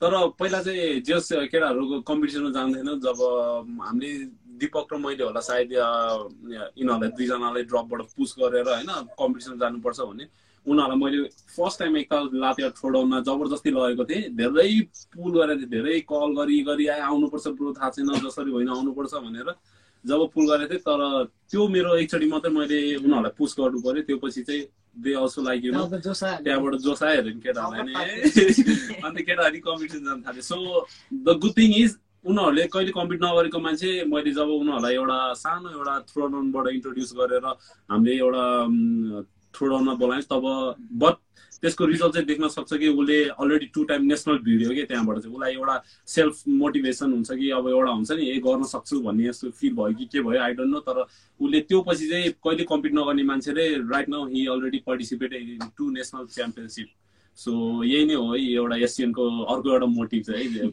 नेपाली बस्दाहरूलाई नेसनल कम्पिटिसनहरूमा पुस गर्ने। That, that's that's awesome actually. So like Dipen, के अरे निपेन तपाईँको एउटा एउटा एउटा I want to talk about your latte art प्याटर्नको बारेमा क्या हजुर। So which is like flag of Nepal. हजुर हजुर। यो flag of Nepal I believe it's it's it's अलि अलिक धेरै मात्रामा फेमस नै छ। किनकि इफ यु एभर सी कि कुनै पनि कफी हाम्रोमा चाहिँ अस्ति लास्ट टाइम पनि हाम्रोमा जुन हुन्छ नि नेसनल डे भएको थियो त्यो टाइममा चाहिँ we could see your flag कतिपय हाम्रो लाचे आर्टिस्टले बनाएको थियो क्या? How come this this idea came up on head यो चाहिँ खास चाहिँ योमा धेरै यो फर्स्ट मैले स्टार्टिङ गर्दाखेरि बाजेको सेकोमा काम गर्दाखेरि मलाई प्रसिद्ध भन्ने मेरो भाइ हो तर एज अ प्रोफेसन चाहिँ हि इज माई मेन्टर होइन? उसले मलाई पुस गर्थ्यो। बाजेको सेकोमा ऊ सिनियर वरिष्ठ थियो। अनि हामी चाहिँ म चाहिँ त्यो बेला फ्री पोर भन्दा नि फ्री पोर गर्थेँ बिग्रे कि म इचिङ गर्न सुरु गर्थेँ कि। सो उसले एउटा चाहिँ आइडिया के भन्यो भन्दाखेरि दाइ नेपालको झन्डा बनाउनु भन्थ्यो कि। अनि हे सक्दिनँ म भन्थेँ। सो द्याट वाज लाइक एउटा भनौँ न एउटा त्यतिखेर चाहिँ जस्ट लाइक त्यतिकै कुरा सिद्धि तर जब यहाँ पोहोर गर्न थालेँ तब चाहिँ अनि दिपेन म बसिरहेको थिएँ त्यो बेलामा चाहिँ हामीले पोहोर गर्न सक्छ कि भन्ने जस्तो भयो कि? अनि पोहोर गरिदिउँ रोजेटा यस्तो दामी भइरहेको छ त्यो दिन अब त्यो दिन चाहिँ फेरि रोजेटा राम्रो गइरहेको थियो अनि ल पोहोर हानिदिउँ हानिदिउँ भन्यो अनि अँ, खोइ कता कताबाट रोजेटा हामीले कतिवटा ट्राई गरेको थियौँ कतिवटा एङ्गलबाट कतिवटाबाट ट्राई गऱ्यौँ तर लास्टमा चाहिँ त्यो अनि पाँचवटा रोजेटाले चाहिँ बन्न सकिन्छ जस्तो फिल भयो होइन? त्यहाँबाट नि हाम्रो version one version two version three धेरै छ है गाइस फेरि झन्डाको कुनैमा चाहिँ चार के? तिनटा- तिनटा ति- तिनटा रोजेटा थियो पहिला चाहिँ। तिनटा रोजेटा बाँकी चाहिँ फ्री लाइन टेक्निक थियो होइन? त्यो पछि चाहिँ चारवटा रोजेटा एउटा फ्री लाइन टेक्निक थियो। होइन नि पहिला सुनमा तिनटै हो, लास्टमा गएर चाहिँ चारवटा पाँचवटा रोजेटाले चाहिँ त्यो मेरो कम्प्लिट भएको सो हामीले version one version two version three हामीले यो रिलिज गर्छौँ भनेको गरेकै छैन अहिलेसम्म। सो स्टार्टिङ चाहिँ त्यसरी भयो त्यो पछि चाहिँ गर्न सकियो त्यो प्र्याक्टिस गर्दा गर्दा गर्दा गर्दा एउटा चाहिँ गर्यो र I'm happy with the result like so many buddies त पोल गरेको देखिरहेको हुन्छु उनीहरूले स्टोरीमा हालिरहेको हुन्छ। So I'm happy like I I have given something to the Nepali buddies त लाते आर्टिस्ट होइन। एउटा something new to the Nepali community so I'm happy for that Something is- That's, that's awesome. the Nepali नि That's awesome actually. So like with- हजुर हेर्दा सजिलो देखिन्छ त्यो art होइन तर गर्दा एकदम गाह्रो क्या मैले पनि ट्राई गरेको थिएँ साह्रै गाह्रो छ अनि त्यस्तो त ट्राई गरेको त पिक्चरहरू त अनि हाल्नु पर्यो त अनि अबुई अलिअलि भएको कार्टुन बनाउनु त am not into latte art त्यस्तै बिजी म लाटे म कफी खान मात्रै जाने छ बट स्टिल छ कहिलेकाहीँ ट्राई गर्छु अबुई लाजै मर्दै खालको छ but we have got peoples like हाम्रो टिम मेम्बर्सहरू हुन्छ they try a lot and they envy you guys a lot of time likewise यही कुराले मलाई अर्को एउटा कुरा के याद आयो भन्दाखेरि चाहिँ यो this is my on personal opinion I I want to ask you people के how do you people see the Nepali barista in terms of performance let's be honest on that one है किनकि it's it's not about कुनै पनि डिफरेन्सेसहरू create गर्न होइन कि but also I want to see the on behalf of performance को बेसमा चाहिँ how do you see Nepali barista and and and Nepali coffee industry uh is it tough ah this question goes to Dipendra forty six है guys hashtag Dipendra forty six चाहिँ नछुटाउनु है आफ्नो picture मैले बुझेन नि क्वेसन फेरि एकचोटि भन्नुहोस् भन न। प्लिज भन न। मैले चाहिँ के मैले के सोधेको भन्दाखेरि चाहिँ अहिले चाहिँ तपाईँहरूले चाहिँ नेपाली बरिस्तालाई कसरी देख्नुहुन्छ भन्ने कुरा हो क्या? And am not talk about Nepali barista भनेको जुन अ, नेपालमा भएको बरिस्ताको बारेमा कुरा गरेको दोज पिपल अघि हाम्रो इनिसियल स्टेज अफ हाम्रो कन्भर्सेसनमा भएको थियो नि जहाँ चाहिँ हाम्रो कुराहरू there lot of people who might not have the proper knowledge about specially कफीको बारेमा अब तपाईँले कतिपय चिजहरू चाहिँ सोसियल मिडियाको थ्रु पनि देखिरहेको हुन्छ। नेपालमा कस्तो खालको बरिस्ताहरू छ के कस्तो छ त्यो सबै चिजहरू देखिराख्नु भएको छ। सो त्यो टपिकमा चाहिँ what do think of this kind of people अथवा नयाँ बिगिनर बरिस्ता अथवा यहाँ पढाउने सबै चिजहरू सबै methods overall thing how do see that के भन्नु यस्तो नेपाली वरिष्ठहरू चाहिँ लाइक एउटा लेभलमा छन् क्या। तर त्यो भन्दा नि माथिको लेभलहरू छन् नि। अब जस्तो ट्रेनिङहरू हाम्रो यो कफी नलेजहरू लाइक प्रपरली भइरहेको छैन नि त नेपालमा। तर मान्छेहरू सिक्न चाहिरहेछन् क्या अब वरिष्ठहरू चाहिँ सिक्न चाहिरहेछन्। तर त्यो एउटा फिल्डै छैन क्या नेपालमा। तयारी गर्नु पर्यो भने अब क्वालिटी के अरे के कन्ट्रोल हुन्छ. कस्ट कन्ट्रोल हुन्छ होइन? त्यही एउटै कफीलाई अब पाँच ताली छ ताली गर्नुपर्छ। लाइक हामीले अहिले जसरी गरेका छौँ त्यसरी गर्न पाउँदैन नि त त्यहाँ त। होइन? त्यही त्यही भएर त नेपालीहरू सिक्न चाह्यो भने चाहिँ फेरि बवाल सिक्छन्। दिपेनले एक केजी त्यही त्यस्तै त्यही फिल नभएर नेपालीहरू अलिक तल भएको अब त्यही भन्छ नि। अर्को एउटा चाहिँ ट्रेनिङ ट्रेनिङ सेक्टर चाहिँ एकदमै मैले लो देखेँ होइन किनकि त्यो फाइदा खानालाई मात्र फाइदा सबैजना। भन्दा पनि कस्तो भन्दाखेरि नेपालमा चाहिँ सबै एउटा हुन्छ नि एउटा एससी। एससिए मैले नेपालमा देखेको थिएँ एएसटी नेपालमा पनि दुई दुईजना जति चाहिँ मैले देखेको छु कि के हो but the expensive. Is very expensive है। जो पनि त्यो नर्मल मान्छेले गर्दैन। अब जस्तै मै पनि नेपालमा भएको भए म गर्दैन क्या त्यो त्यत्रो पैसा तिरेर। बिकज हाम्रो स्रोत नै छैन त्यहाँ पैसाको हामीले आफूले पैसा कमाएर पुगेको छैन। अब त्यहाँ कसले सेभेन्टी एटी थाउजन्डको क्लासेस लिनु थियो एससी एउटा सर्टिफिकेटको लागि होइन? अनि एसए सर्टिफिकेट लिएर पनि नेपालमा त्यही अनुसारको जब र त्यही अनुसारको स्यालेरी आउने भयो हो भनौँ। जस्ट लाइक इन युए यदि तपाईँसँग एउटा एससिए सर्टिफिकेट छ तपाईँले टु थ्री थाउजन्ड तिरेर अस्सी नब्बे हजार तिरेर तपाईँले एउटा के भन्छ सर्टिफिकेट लिइहाल्यो भने पनि इन टर्म्स एउटा सर्टिफिकेट भइसकेपछि यहाँ you can get a lot of option to get like good opportunity good salary अनि so they cover their all expensive expenses of the SCA certification तर नेपालमा त्यो सम्भव छैन कि? अस्सी नब्बे हज़ार तिरेर एसए सर्टिफिकेट निक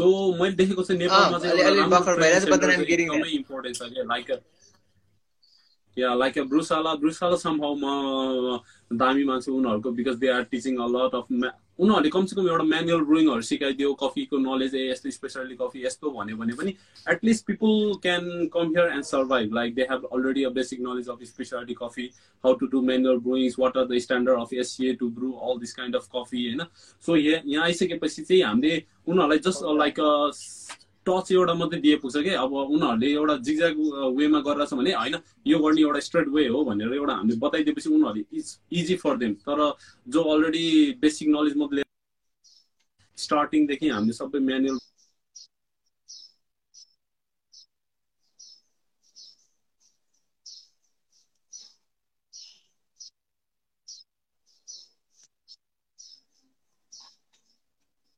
ट्रेनिङ देखेको चाहिँ मैले त्यही हो a,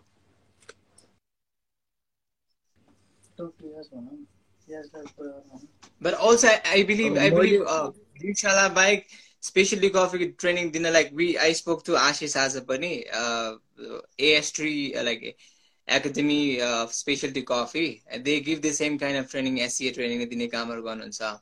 And we have got NCA पनि जुन चाहिँ where uh, Nimada is also involved over there. So we have got this kind of people as well. अब उहाँहरूको पनि ओभरअल यो एस स्पेसलिटी कफीको ट्रेनिङ जति पनि चिजहरू छ डोन्ट यु थिङ्क ओभरअल सबै ठाउँमा नै एक्सपेन्सिभ छ भन्ने कुराहरू चाहिँ सरी वान्स अगेन बुझेन ब्रो एक्चुअली फेरि ए यसो फेरि बफर भयो त्यही भएर मैले नबुझिरहेको अरे ट्रेनिङ सेन्टर कता उता उता यता पनि प्लस कम्पेरिटिभली एससिए को ट्रेनिङ त लेट्स लेट्स लेट्स चाहिँ तपाईँको बाहिरको इभन युएमा गर्नु पर्यो भने पनि अथवा अब लेट्स चाहिँ कुनै पनि ऱ्यान्डम कन्ट्रिजमा जानु पर्यो भने स्पेसली कफीको ट्रेनिङ भनेको कुनै पनि ऱ्यान्डम ट्रेनिङ नै that will cost you around like कति वान थाउजन्ड युएसटी पर्छ अथवा त्योभन्दा बढी पर्न जान्छ। सो ओभरअल प्राइसेसहरू चाहिँ सम हाउ सिमिलर होइन र? एससिएको चाहिँ हो। सिमिलर हो तर त्यो depends on the classes like एउटा इन्टरमिडिएट हुन्छ बिगिनिङ क्लास हुन्छ त्यो अनुसारले त्यो प्राइस पनि बढ्दै जान्छ। त्यो महँगो हुन्छ क्या। एससिएको चाहिँ अब फेरि बिगिनर छ इन्टरमिडिएट छ प्रोफेसन छ एउटै एउटै अब। ब्रुइङमै गए पनि आफ्नो तिनवटा क्लासेस लिनुपर्छ एउटा एएसटी हुनको लागि होइन?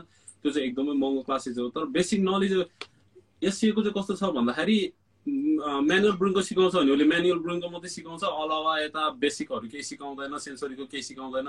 फेरि अब सेन्सरी सिक्नु पऱ्यो भने फेरि यता छुट्टै खर्च गर्छ। That's why SCA is really expensive अनि नेपालमा मलाई अफोर्ड गर्न सक्छ जस्तो चाहिँ लाग्दैन किनकि यस्तो एक्सपेन्सिभ कसैले पनि गर्दैन। Even in UAE is very expensive तपाईँको बेसिक गऱ्यो भने सायद टुवेल्भ हन्ड्रेड इन्टरमिडिएट गऱ्यो भने एटिन हन्ड्रेड अनि के भन्छ प्रोफेसनल गऱ्यो भने टु थाउजन्ड प्लस हो. सो अल टुगेदर गऱ्यो भने दुई तिन चार पाँच दुई लाख जति जान्छ। तपाईँको यो एउटा सेक्टरमा चाहिँ के अब ब्रुइङमा तपाईँ एउटा प्रोफेसनसम्म क्लास लियो भने चाहिँ तपाईँको दुई तिन लाख त्यसै जान्छ। सो दुई तिन लाख खर्च गरेर जम्मा एउटै मात्र चिज सिकेर त काम पनि लागेन अब म्यानुअल ब्रुइङ मात्रै गरेर अनि फेरि एस्प्रेसो बेसहरू केही नसिक्ने हो भने फेरि त्यो के काम लाग्यो? सो अब फेरि यता फेरि एस्प्रेसो बेस सबै बेसिक सिक्नु पऱ्यो भने फेरि त्यहाँ पनि त्यस्तै दुई तिन लाख खर्च गर। सो अर्कोतिर गयो फेरि दुई तिन लाख खर्च गरेर नौ दस lakh that's really a big money के? त्यो कामै छैन हाम्रो लागि है स्पेसली बट एससिएमा त लाइक यही कुरामा लाइक कन्ट्री वाइज फरक पर्न जाने जाने त होइन क्या अरे। बट बिकज एससिएको ट्रेनिङ मैले लिएँ अरे फर इक्जाम्पल हो कि एससिएको ट्रेनिङ लिएपछि गएर किनकि एससिएको ट्रेनिङ त इजिली दिन पाऊँ unless and until you are not AST certified and तपाईँको ग्लोबल म्यापमा त्यही मेन्सन गरिएको हुन्छ कि ओके दिस गाई लाइक नेपालमा we have got only one अहिलेसम्म चाहिँ भेटेको चाहिँ छ चाहिँ हाम्रो लाइक एएससी महेन्द्र दाई हुनुहुन्छ। He is the ASC trainer अनि हाम्रोमा स्पेसली कफीको किप गेटिङदेखि प्रोसेसिङको सबै ट्रेनिङ दिने भनेको चाहिँ निमादाले अनि हाम्रो डक्टर राजकुमार सरले दिनुहुन्छ। सो एउटा प्रोटोकल वाइज जाने हो नि त यो सबै चिजहरू चाहिँ। सो इट्स लाइक ओभरअल नेपालमा एकचोटि सिक्यो भने if he or she is अर्कै देशमा गइराख्नु भएको छ भने I think that would be helpful हुन्छ कि हुँदैन त्यो चाहिँ? किनकि ओभरअल प्रोटोकल चाहिँ नेपाल- सबै एउटै हो। कोर्स एउटै हो तर नेपालमा इज रियली एक्सपेन्सिभ अनि तपाईँले नेपालमा सिकिसकेपछि बाहिर जब पाउँछ भनेर फिक्स हुँदैन। अनि जस्तै मैले अघि नै भने हामीले युएईमै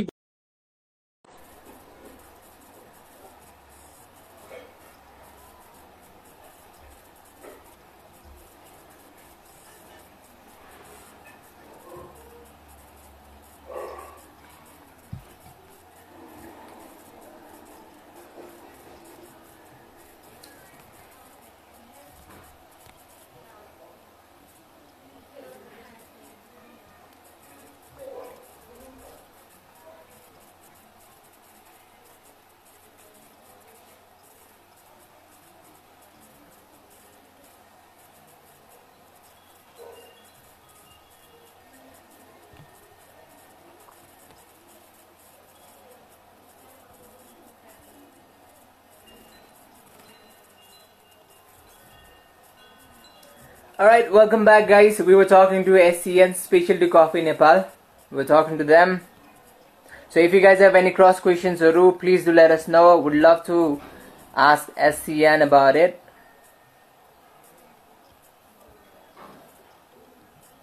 Let me get connected with them again.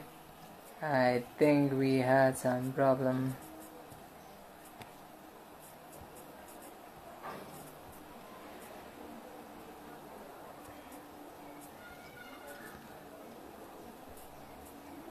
Let me just see either.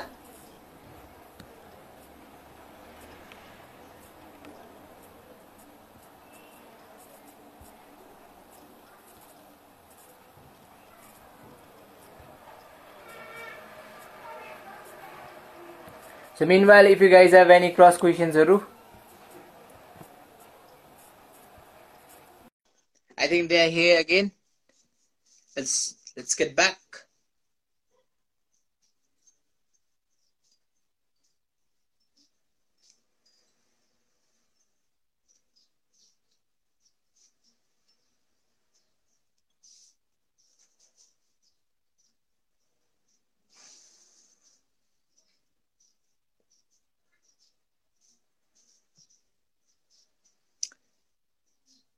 Okay.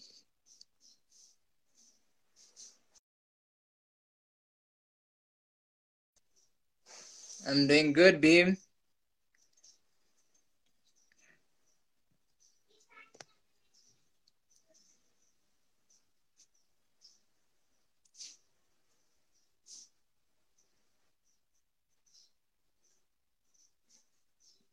I'm just waiting for Special to go off in Nepal to come back.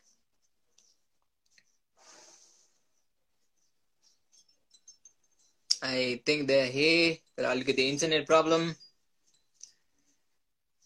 Oh.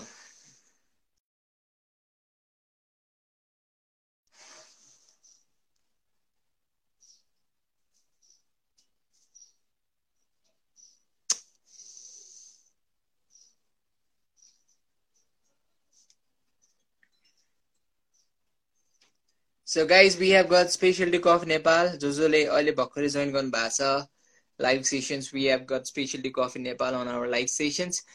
And they are from Dubai. They're working in drop company. They have the yes, I think we are here.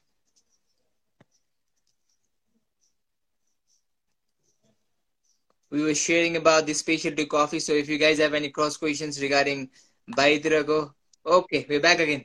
I'm so sorry, connection lost by. Welcome back खै क- त्यति थाहा भएन के भयो? पछि problem पनि बेसी भएको एक घन्टा बेसी गएर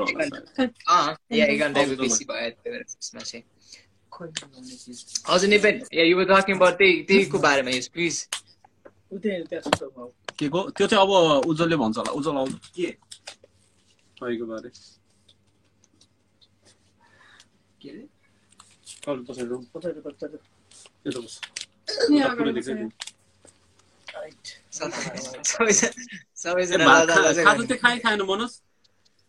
छैन ब्रदर अब एकछिनमा।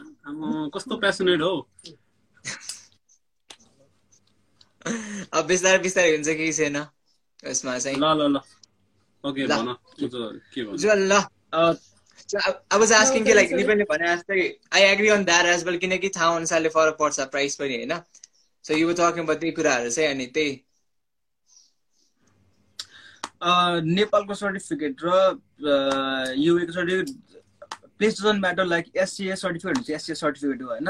तर त्यो भनेको चाहिँ एउटा नलेज मात्र भएको आफूलाई। अब त्यो सर्टिफिकेट छ तिमीसँग सपोज मैसँग छ मैले नेपालबाट एससिएस सर्टिफिकेट लिएर आएँ तर त्यो सर्टिफिकेट हेल्पफुल के को लागि हुन्छ भने त सेल्फ नलेजको लागि हुन्छ क्या? त्यो सर्टिफिकेटले अब यहाँ आएर यस्तै काम पाउँछु भनेको लाइक अब सपोज म for an example I was manager in previous company but मैले कम्पनी चेन्ज गरेँ भने त्यहाँ के को लागि हायर भएको छ क्या? सपोज त्यहाँनिर अब नर्मल वे wo- के अरे वर्कको लागि हायर भएको छ भने म त्यहीले त्यही जबमा जान्छु नि त फेरि त्यहाँ म्यानेजर त हुँदैन त। लाइक सेम थिङ क्या त्यहाँनिर हेल्पफुल हुन्छ लाइक फर आफ्नो नलेजको लागि मात्रै हुन्छ क्या? जहाँको सर्टिफिकेट पनि त्यही हो। एउटा के हुन्छ भने प्लस पोइन्ट के हुन्छ भन्दा एउटा सर्टिफिकेट आफ्नो प्लस पोइन्ट हुन्छ यस्तो यस्तो छ भन्ने मात्र हुन्छ। त्यो सर्टिफिकेट चाहिँ हेल्पफुल त हेल्पफुलै हुन्छ जहाँको How about the certificate of 12? 12 12 क्लासको सर्टिफिकेट कतिको हेल्पफुल भइरहेछ twelve certificate like it's a whole different story होइन यो स्टोरी डिफ्रेन्ट हो यो स्टोरी डिफ्रेन्ट हो नि Exactly. SCA So we have a, certificate, we, different to- we have a we have a question exam सागरले सोध्नु भएको छ how much does it cost and takes to learn whole lessons for coffee making अरे कहाँ?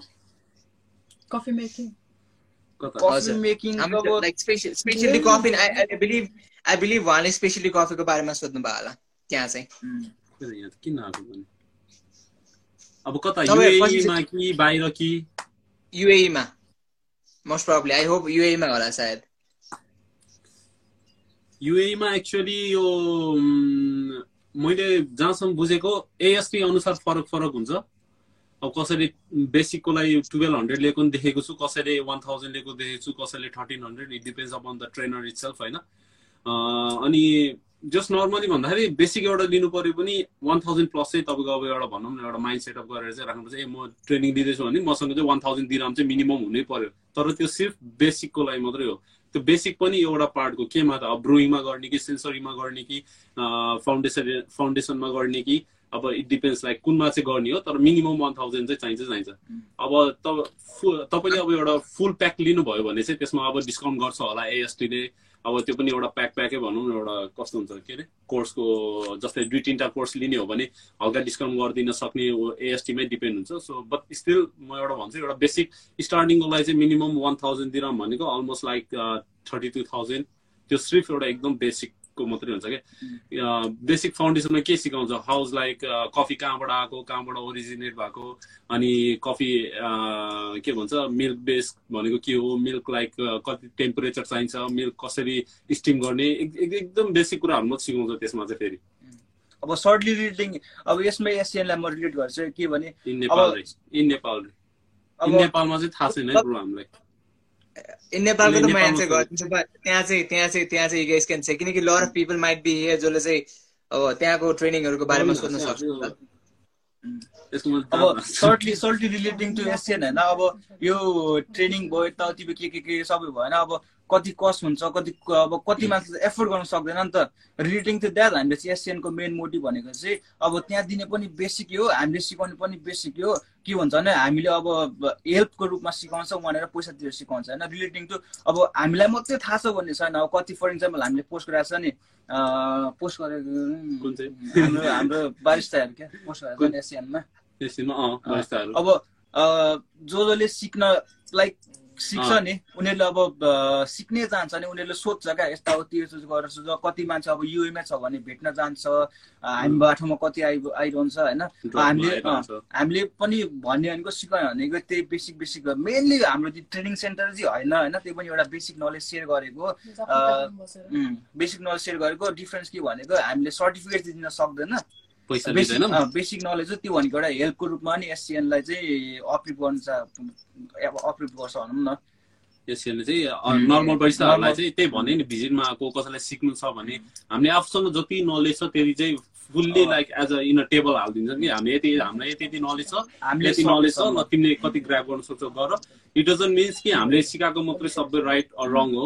तिमी जान सक्छौ यहाँ different धेरै नेपाली सिनियर बरिस्ता दाजुहरू पनि छन्। एज हामीले टाइम टाइममा पोस्ट गरेर हुन्छ you can go to their cafe you can ask them they will also not उनीहरूले पनि होइन म सिकाउँदिनँ कसैले भन्दै भन्दै they are always ready to help होइन।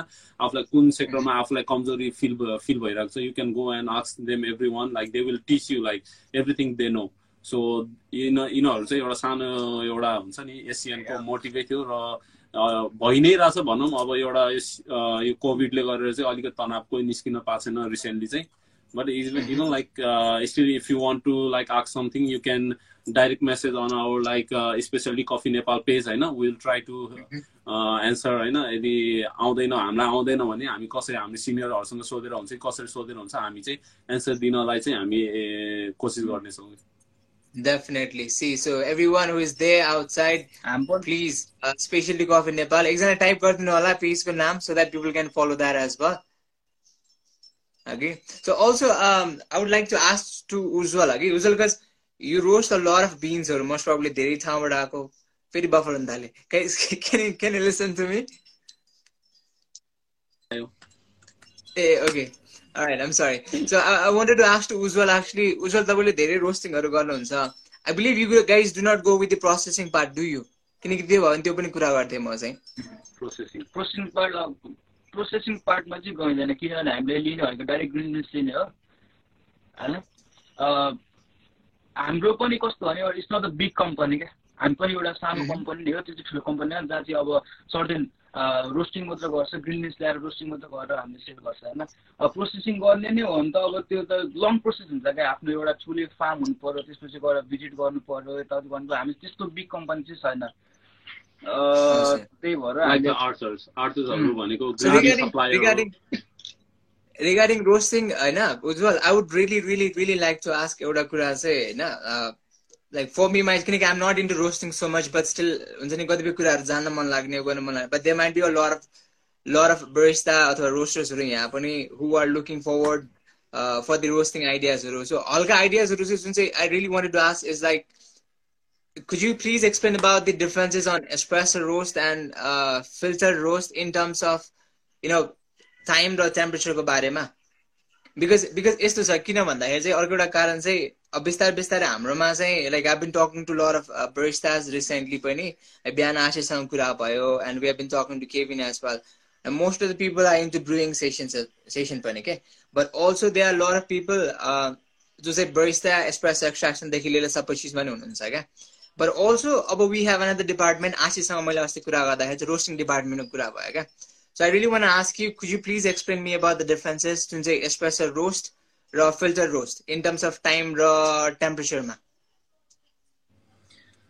आई होप मैले क्लियर गरेँ नर्मल्ली अब रोस्ट भनेको specialty coffee specialty coffee roast गर्दाखेरि नर्मली रोस्ट भनेको हामीले medium to light to medium roast गर्छ होइन?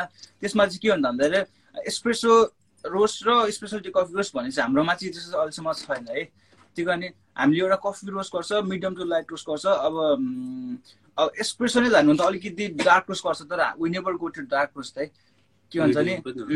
हामीले बरु हामीले बरु एक्सप्रेसनमा फोकस गरेर एक्सप्रेसको लागि फोकस गरेर रोस्ट गर्ने हो भने अलिकति डेभलपमेन्ट पिरियड रेज गर्छ होइन? लम्ब्याउँछ लाइक फर्स्ट क्राकदेखि अपलोडसम्म कति मिनटसम्म चाहिँ गर्छ क्या?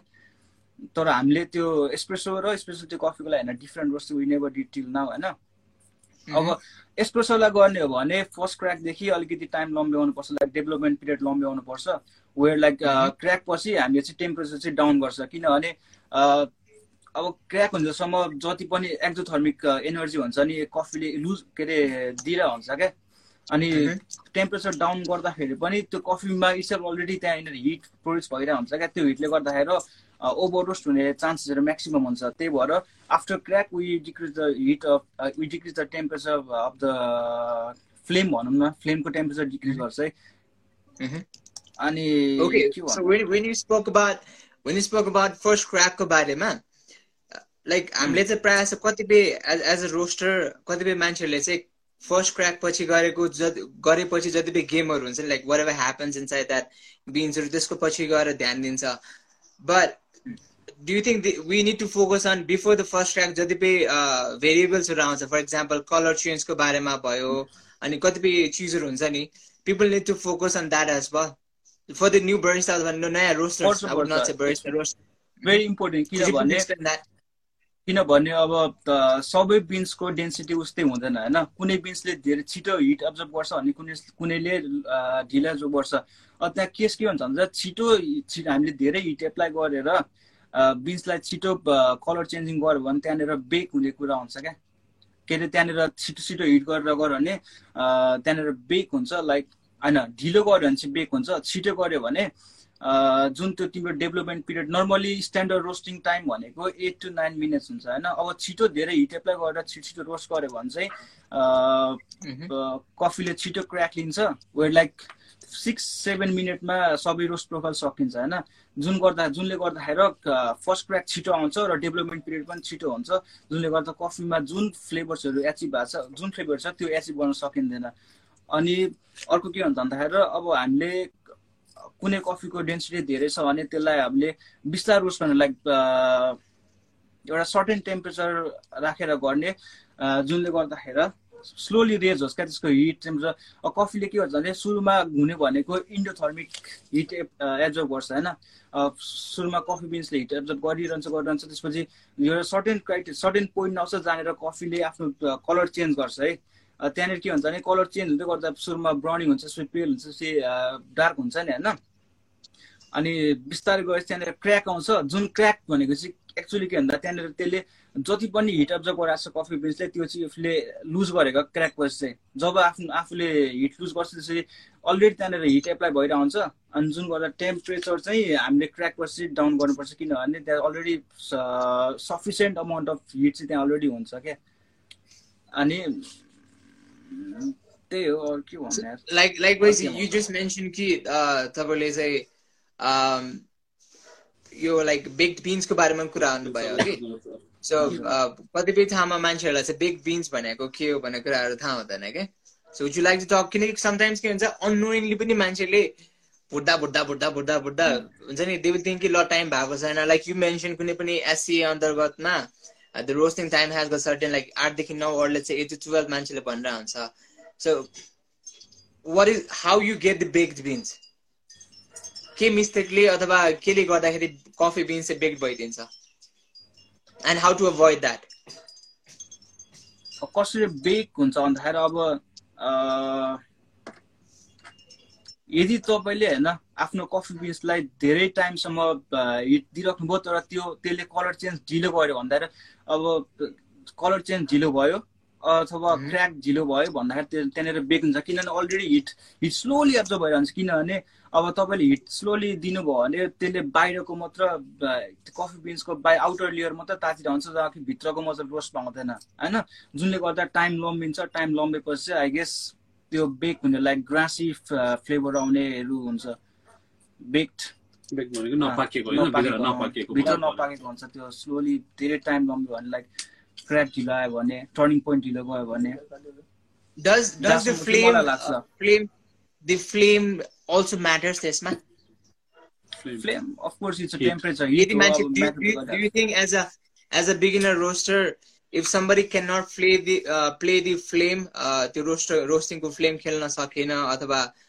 proper idea भएन भने there is more chances of getting or having the baked beans as well. धेरै धेरै किनभने अब रोस्टिङमा मेन मेन भनेको एउटा टाइम र टेम्परेचर मात्र हो है टाइम र टेम्परेचर एउटा धेरै इम्पोर्टेन्ट फ्याक्टर हो किनभने अब जति तिमीले जति हिट धेरै दियो त्यति टाइम लम् के अरे छोटो हुन्छ। जति थोरै हिट दियो त्यति लाइम टर्म लम्बिन्छ होइन? सो त्यो दुइटालाई चाहिँ हामीले प्ले गर्नु पऱ्यो जुनले गर्दाखेरि एउटा राम्रो रोस्ट गर्न सकिन्छ। लाइक यदि तिमीले राम्ररी हिट र टाइममा फोकस गर्यो भने you will of course get a good beans good roast good roast software for the roasting profile कि आफै म्यानुअली गर्नुहुन्छ? सफ्टवेयर त छ but before creating a profile like manually गर्नुपर्छ त्यही भएर सफ्टवेयर के अरे बिफोर क्रिएटिङ अ प्रोफाइल एउटा हाम्रो प्रोफाइल चाहिँ छ हाम्रो सफ्टवेयर चाहिँ छ हामी गिसेनको एउटा आफ्नै सफ्टवेयर छ।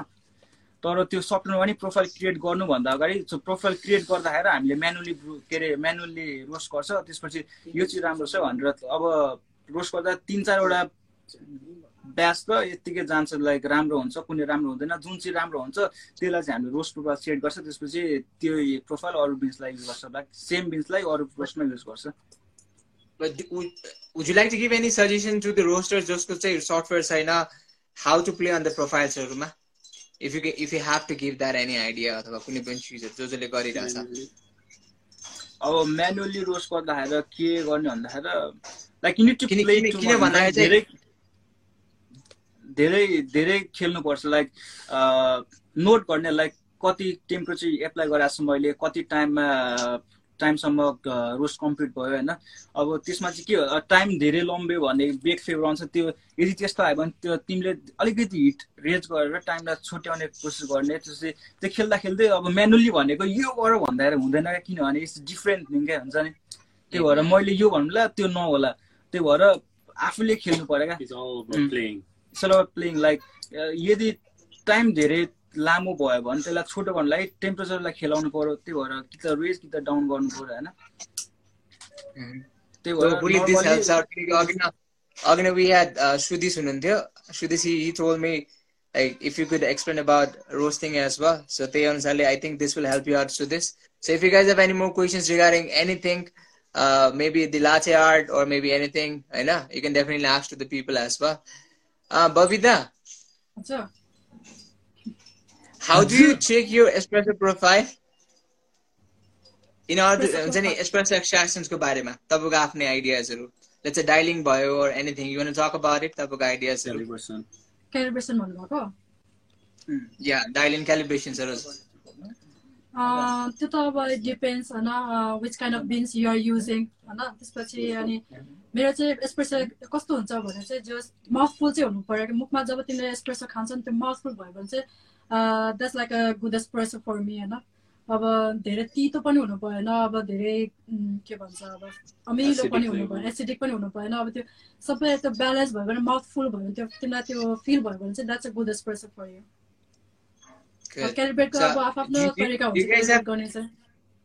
Mhm. So you guys had like So I really want to ask like कतिपय हाम्रोमा हाम्रोमा थाहा हुँदैन कि what kind of milk do we need to use for the milk beveragesहरू क्या किनकि of course you might अब कतिलाई थाहा होला कि फिल्टर के अरे मिल्क बेस्ड बेभरेजेस र मिल्क नभएको बेभरेजेसमा चाहिँ धेरै फरक पर्छ the blend or let's say the single origin as well so would you like to talk about the roasting profile on that roasting profile.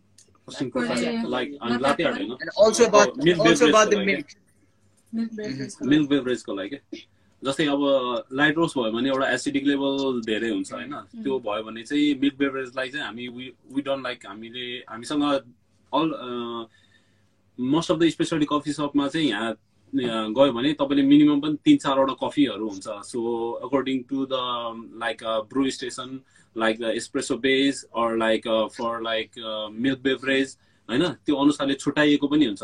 र- फर इक्जाम्पल हामीले ब्रुइङको लागि गऱ्यो भने हामीले लाइट कफीहरू लाइट टु मिडियम हेर्छौँ भने एस्प्रेसो बेसको लागि हेरिदियो भने हामीले सकेसम्म लाइक मिडियमसम्म गएको के भन्छ प्रोफाइल होइन? प्रोफाइलहरू चाहिँ युज गर्छौँ। सो त्यही अनुसारले अब जस्तै लाइट लाइट रोस्टको मिल्क बेभरेजमा युज गर्यो भने बढी एसिडिक लेभल आउँछ which is not good for the milk हामीले खाँदाखेरि मिठो हुँदैन।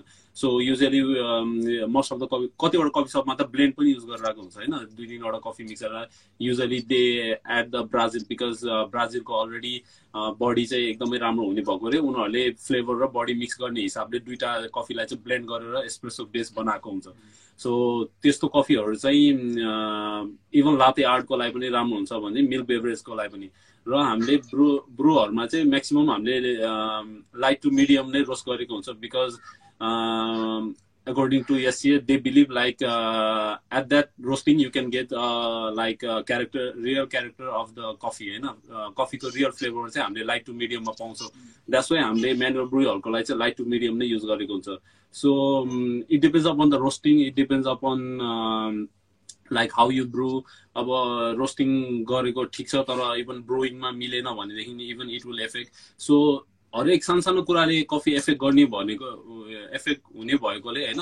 सो यो यो ठिक छ यो बेठिक छ भनिरहनु मिल्दैन क्या so as a barista you need to play around with the coffee and the temperature dose everything so त्यही नै भन्छु एस्प्रेसो टकिङ अगेन एक्स्ट्रा गर्दा लाइक त्यहाँनिर चाहिँ तिनवटा फेज हुन्छ है। अब नर्मली एक्स्ट्रा अब्सर्भ गर्दा लाइक नर्मली वर्षहरूले थर्टी सेकेन्डमा अब्सर्भ गर्छ होइन? फर इक्जाम्पल होइन? त्यहाँदेखि चाहिँ तिनवटा फेज आउँछ के हुन्छ भने फर्स्ट टेन सेकेन्ड त्यहाँनिर एसिडिक लेभल एसिडिक. एक्स्ट्रा गर्छ होइन? त्यसपछि first ten to twenty second त्यहाँनिर स्विटनेस आउँछ र आफ्टर ट्वेन्टी टु थर्टी त्यहाँनिर. बिटरनेस आउँछ होइन? सो यो तिनवटा तिनवटा तिनवटा टेस्ट हुन्छ एसिडिक स्विट अनि बिटर लाइक तिनीहरू तिनवटामा प्ले गरेर एउटा प्ले गरेर सबैलाई ब्यालेन्स गरेर भने चाहिँ एउटा पर्फेक्ट एक्सप्रेस आउँछ। I think it- मलाई लाग्छ। Great. Dipendra, we have a question for you. Since you to get good contrast while doing large art. होइन बाहिर सबैलाई दिपेन्द्र अल्छी लाग्यो अनि त्यो दिपेन्द्रलाई सोधिदिएको मैले how to get good contrast while doing large art. त्यो त अब त्यही अब के भन्छ क्यालिब्रेसनबाटै हुन्छ अनि रोज रोजबाट पनि हुन्छ होइन लाइक हामी। नर्मली युज डार्क रोज गर्छौँ त्यो कम्पिटिसनको लागि चाहिँ Uh-huh. So do you do you specifically do you specifically choose the coffee? यो प्रोफाइल ठिक छ यो रोस्टिङ प्रोफाइल ठिक छ कि पहिलादेखि नै तपाईँलाई आइरहन्छ त्यो चिज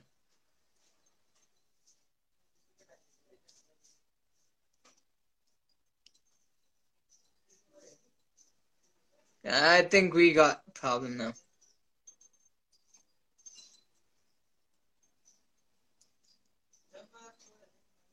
Yellow. Can you guys can you guys hear me?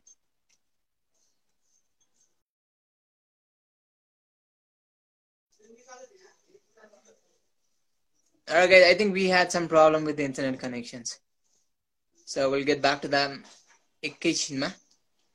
So this, don't worry, we'll get to your answer as well.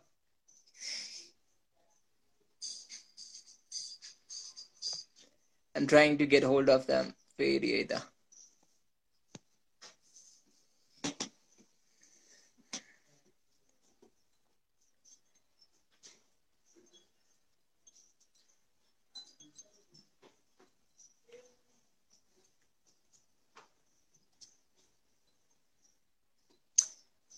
Guys, we need more question. I don't think. I think this is the opportunity where we have got specialty coffee people. The question, I know. we need more question. All right, so yes, yes, Dipendra. Welcome, guys. Question. Same question. question say. How can you get more contrast while making latte art? So, so Malik is the. Mm-hmm. त्यो मिल्कको टेक्सचरबाट नि हुन्छ होइन? अब अनि त्यो मिक्सिङबाट नि हुन्छ। कसरी मिक्स गरिन्छ मिक्सिङ अलिकति हाईबाट फर्स्ट त गर्दाखेरि कफीबाटै हो नि। First coffee. त्यसपछि टेक्सचर हो। अब त्यो mixing मिल्कको temperature. Would you like to explain about the milk as well? फुटिन्छ फर्म र कति. पर्सेन्ट फ्याट कति percent fat milk do you prefer while doing latte art अब प्रिफर भन्दा नि हामीले कुन चलाएर चाहिँ त्यसमा चाहिँ डिपेन्ड हुन्छ है अब हामीले चाहिँ यहाँ अलमराई भन्ने युज गर्छौँ त्यसमा चाहिँ थ्री पर्सेन्ट चान्चुन छ क्यारे चान्चुन चाहिँ कति छ थाहा भएन 3% जस्ट त्यस्तै थ्री पर्सेन्ट फ्याट छ। हामीले प्रिफर चाहिँ फुल फ्याटै गर्छौँ थ्री पर्सेन्ट त्यस्तो हुन्छ फ्याट अब जे मिल्छ त्यसैले गर्ने हो अब प्रिफर गरेर पनि भएन कोली How much? Mhm. How much are you guys involved in cupping session? किनकि आई बिलिभ मैले तपाईँहरूकोमा कतिचोटि देखा पनि थिएँ इनफ्याक्ट स्पेसली कफी उसमा चाहिँ अम, नेपालमा चाहिँ खै खै guys can hear me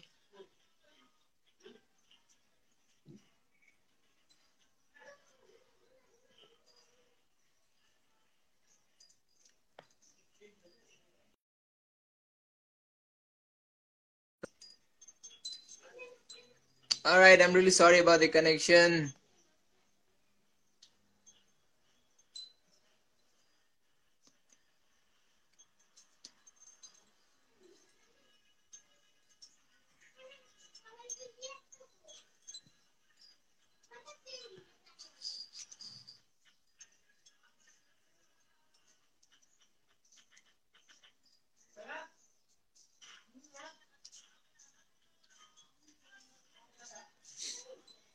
Alright, guys. So,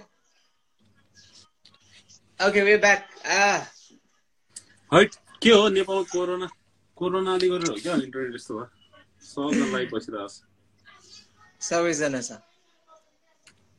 Okay, so yes, uh, how often do you guys do cupping session? हा, nice joke. हुँदैन। हाम्रो कपिङ त भइरहन्छ नि हामी भइरहन्छ। बेसिकली हाम्रै आफ्नै कपिङ हुन्छ लाइक अब होम कपिङ हुन्छ त्यही दि- दीक्षित आएको छैन दीक्षित पनि हुन्थ्यो। दीक्षित पनि हुन्छ दिपक पनि हुन्छ डिफ्रेन्ट बिन्सहरू आइरहेको हुन्छ क्या हाम्रो डिफ्रेन्ट डिफ्रेन्ट कफी सपबाट कहिले लामा दाई आउनुहुन्छ कहिले त त्यो माकुरी होइन कपिङ चाहिँ अब कपिङ भनेर त्यस्तो कपिङ चाहिँ गरिँदैन। हामीले टाइम टु टाइम फ्रेस बिन्सहरू पायो भने गर्छौँ। अदरवाइज हामीले चाहिँ सकेसम्म बिन्सहरू चाहिँ मगाउने साथीहरूसँग कहाँ कहाँ कहाँ कहाँ हानिहाल्ने। बिन्सहरू चाहिँ ल्याएर चाहिँ ट्राई गरिरहने हो। So, like, I have, I have अर्को एउटा question के now, specialty coffee Nepal is one of the one of the page that I've seen. अनि त्यसपछि गएर we have अर्को एउटा page specialty coffee project. Um, Is that yours? No त्यो चाहिँ केबिनको हो क्या अरे केबिन केबिनले चलाइरहेको छ and it's good A, like okay. A okay so specialty coffee Nepal र स्पेसलिटी कफी प्रोजेक्ट दुइटै छुट्टै हो या they are different But motto दुइटैको एउटै हो सेम हो। हाम्रो एउटा भ्यू चाहिँ थियो कि किनकि पहिला नेपालमा कम्पिटिसनहरू कम हुन्थ्यो होइन? हामीले एसियन जब स्टार्टिङ गर्यो त्यो पछि चाहिँ हामीले नेपालमा थ्रो डाउन गर्नुपर्छ भन्ने एउटा फिल भयो। त्यो अनुसारले चाहिँ हामीले कनेक्ट पनि गऱ्यौँ। हामीले निमा दाईसँग कन्ट्याक्ट गऱ्यौँ कुङ्गा ब्रोसँग अनि प्रतीकसँग ब्रुसालामा गऱ्यौँ होइन? सो हामीले एउटा चाहिँ के गर्यौँ भन्दाखेरि थ्रो डाउन गरौँ एउटा थ्रो डाउन गरौँ। हामीले चाहिँ के कस्तो हेल्प हुन्छ हामीले गरौँ। भन्ने भयो त्यो अनुसारले हामीले ब्याचहरू प्रिन्ट गरौँ ब्याचहरू चाहिँ हामीले सेल गऱ्यौँ अलिअलि सेल गऱ्यौँ र हामीले प्रफिट आए पनि नआए पनि यदि अहिलेसम्म प्रफिट त आएको पनि छैन र प्रफिट आयो भने त्यो प्रफिट पर्सेन्टहरू सबै एउटा विनिङ प्राइजको लागि भनेर छुट्याउने। यदि प्रफिट पर्सेन्ट आएन भने हामी ड्रपमा हामी पाँचजना काम गर्थ्यौँ दुई दुई सय उठाएर चाहिँ हामीले वान थाउजन्ड दिराम चाहिँ विनिङ मनीको लागि पठाउन रेडी गरेको थियौँ होइन? तर पछि प्रतीक आफैले पनि गर्यो अँ, उसले एउटा थ्रो डाउन अर्गनाइज गर्यो विच वाज सक्सेसफुल इभेन्ट होइन? सो हाम्रो चाहिँ त्यही एउटा हो। नेपालमा पनि यस्तो कम्पिटिसन प्रोग्राम्सहरू चाहिँ चलिरहनुपर्छ भन्ने एउटा जुन चाहिँ थियो त्यो चाहिँ भइरहेछ र we are so happy for that होइन? हामीले चाहिँ जुन एउटा स्टार्टिङ गर्यो तर अरू मान्छेहरूले ए यस्तो गर्यो भने नेपालमा पनि के हुँदो रहेछ है भन्ने एउटा भएर केभिनहरूले पनि खोल्यो। केभिनहरूले आफ्नो आफ्नो तर्फबाट राम्रो दिइरहेको छ होइन? सो यस्तो चाहिँ हुनुपर्छ जस्तो लाग्छ क्या। यो भनेको एउटा एकदम एउटा फ्रेन्डली एउटा के भन्छ अब नलेज सेयरिङ एउटा प्यासन सेयरिङ यो युएमा मात्रै नभएर चाहिँ नेपालमा चाहिँ के गर्नुपर्छ भन्ने केबिन र हाम्रो Kevin one of the most passionate barista म आफैले भन्छु। पहिला मैले कति साथीहरूलाई पनि भनेको छु म आफू आफूले कस्तो प्यासनेट फिल गर्थेँ नि पहिला। यदि मैले त्यो प्यासनेट कसैमा युएमा देखेको भनेको चाहिँ मैले केबिन हो क्या किनकि Kevin lives in another state होइन। सार्जामा बस्छ केबिनलाई एक कल गरेर केबिन आउन ल यस्तो यस्तो गरौँ भने he is always ready there के? ल यस्तो गरौँ हामीले कफीको लागि के गरौँ भने he is like one of the passionate he is always ready guy होइन? एनी टाइम ऊ आउँछ हामी सँगै कति कफी सपहरू घुम्न जान्छौँ एनी टाइम उसको अफ भयो कि ऊ आइपुग्छ होइन दुबई अनि हामी कफी सपहरू घुम्न जान्छौँ। So he is really really really one of the passionate बस्दा एन्ड उसले त्यो पेज खोलेको and we are so happy for that so like यही कुरा गर्दाखेरि चाहिँ यही यही कुरा गर्दाखेरि चाहिँ मलाई अर्को एउटा क्रस क्वेसन के आयो भन्दाखेरि चाहिँ सी पहिलाको नेपाल पहिलाको barista in in Gulf countries let's say five years before let's say ten years before and अहिलेकोमा चाहिँ for me my my personal point of view चाहिँ like I see lot of changes has been अहिलेसम्म चाहिँ के so what you guys think about it किनकि पहिलातिर चाहिँ सी नर्मल सिम्पल ल्याङ्ग्वेजमा कुरा गर्दा चाहिँ यहाँबाट मान्छेले बोलायो बोलाएर त्यहाँ पठायो त्यहाँ गएपछि बरिस्ता छ कि छैन you guys are getting job not pay ग्रेडहरू राम्रो छ कि छैन कति धेरै चिजहरूले गर्दाखेरि मान्छेहरूले सर्भाइभ हुन गाह्रो भइरहेको थियो. And I have met some people जसले चाहिँ बरिस्तामा गरेर उसले चाहिँ त्यहाँ स्टाबक्समा गरे होला त्यहाँ अरू अरू ठाउँमा कोस्तामा गरे होला कतिपय ठाउँमा गरे होला. आई मेट सर्टन पिपल जो चाहिँ फर्केर आएर they have regretted as well पहिलाको कुरा गर्दाखेरि चाहिँ but right now I haven't seen so how do you define that त्यो र अहिलेमा do you find any differences and the अपर्च्युनिटिजको बारेमा कुरा गर्दाखेरि चाहिँ? किनकि if there might be some other people who would be really really interested Gulf कन्ट्रीमा जानलाई but still यो यो कुराले खान्छ नि त मान्छेहरूलाई पैसा राम्रो नपाउला दुःख पाउला भन्ने हिसाबले जुन एउटा कुरा दीक्षितले भन्थ्यो क्या छोरो घरबाट निस्के कि दुःख पायो अरे क्या त्यसले भन्थ्यो कि? दीक्षित भन्ने एकजना हाम्रो जो काम गर्छ। अभियसली आफ्नो एउटा कम्फोर्ट जोन घर भनेको आफ्नो एउटा कम्फोर्ट जोन हो जहाँ चाहिँ अब आफूले जबै नभए पनि घरबाट खाना पाउँछ घरमा सबैले हेल्प गरिदिन्छ। तर छोरो एक्लै निस्किसकेपछि चाहिँ हन्ड्रेड पर्सेन्ट दुःख पाउँछ क्या तर त्यो दुःख पायो भन्दैमा चाहिँ हरेस खाएर फर्किनु चाहिँ त्यो एउटा चाहिँ म एउटा गलत मान्छु क्या यहाँ Dubai is really great city of opportunity के? यहाँ चाहिँ अपर्च्युनिटिजहरू आइरहेको हुन्छ just you need to vigilant होइन? अनि you need to grab that opportunities अब यस्तो होइन कि अब जस्तै यहाँ जस्तै मसँगै आएको साथीहरू स्टिल क्यारिबोमै काम गरिरहेछन्। बट म आफूले आफूलाई चाहिँ होइन। यहाँबाट चाहिँ म के गर्न सक्छु? अझै I can do much better भनेर म जसरी आफूले आफूलाई पुस गर्छु नि म आफूले आफूलाई मोटिभेट गरेर सेल्फ मोटिभेसन आफूले आफूलाई पुस गरेर जसरी अगाडि बढेको छु नि यदि त्यो कसैले गर्दैन भने हि विल रिग्रेट देमसेल्फ के? अब ए मैले अहिले पहिला दुई वर्ष अगाडि आउँदा नि यति नै स्यालेरी छ अहिले पनि यति नै स्यालेरी छ हे गल्फ कन्ट्री त कामै छैन। But for me Gulf country is really good opportunity म आउँदाखेरि यतिमा काम गरेको थिएँ म अहिले त्योभन्दा डबल कमाइरहेको छु। So for me Gulf country is like a good place of opportunity it depends upon the people their vision होइन उनीहरूले कसरी हेरेको छ यो ठाउँलाई कसरी हेरेको छ यो कामलाई यो हुन्छ नि आफ्नो कामलाई चाहिँ उसले कसरी हेरेको छ? पेसनेट भएर गरेको छ कि उसले सिर्फ पैसा कमाउनुको लागि मात्रै गरेको छ कि हामी चाहिँ अब पेसनेट हिसाबले काम गरेको छौँ? पैसा भनेको त सेकेन्ड अप्सनमा राखेर गरेको छौँ। पैसा भनेको चाहिँ आइ नै रहेछ। सो म चाहिँ कस्तो भन्छु भन्दाखेरि यदि आफू पेसनेट भएर यही काम राम्ररी गर्ने हो भने राम्ररी सिक्ने हो भने here is a big opportunity that's why एसियनको motive फेरि पनि त्यही हो एउटा मोटिभ किनकि कमर्सियल कफी सपमा obviously they pay very less होइन? तर स्पेसालिटीमा एउटा सर्भाइभ हुनको लागि एउटा राम्रो अमाउन्टको स्यालेरी चाहिँ पाउँछ। सो जो जो पनि कमर्सियल कफीमा छ if they want to learn about the specialty coffee Asian is always happy to help them होइन? र अ, कति जब अपर्च्युनिटिजहरू छ भने हामीले अलवेज प्रोभाइड गरिरहेको हुन्छ। ए यहाँ यहाँ जब आइरहेको छ you guys just need to go and give a trial होइन? अनि यदि तिमी यदि सक्षम छौ भने अभियसली तिमीलाई उसले छान्छ र त्यही अनुसारको तिमीले जब पाउँछौ।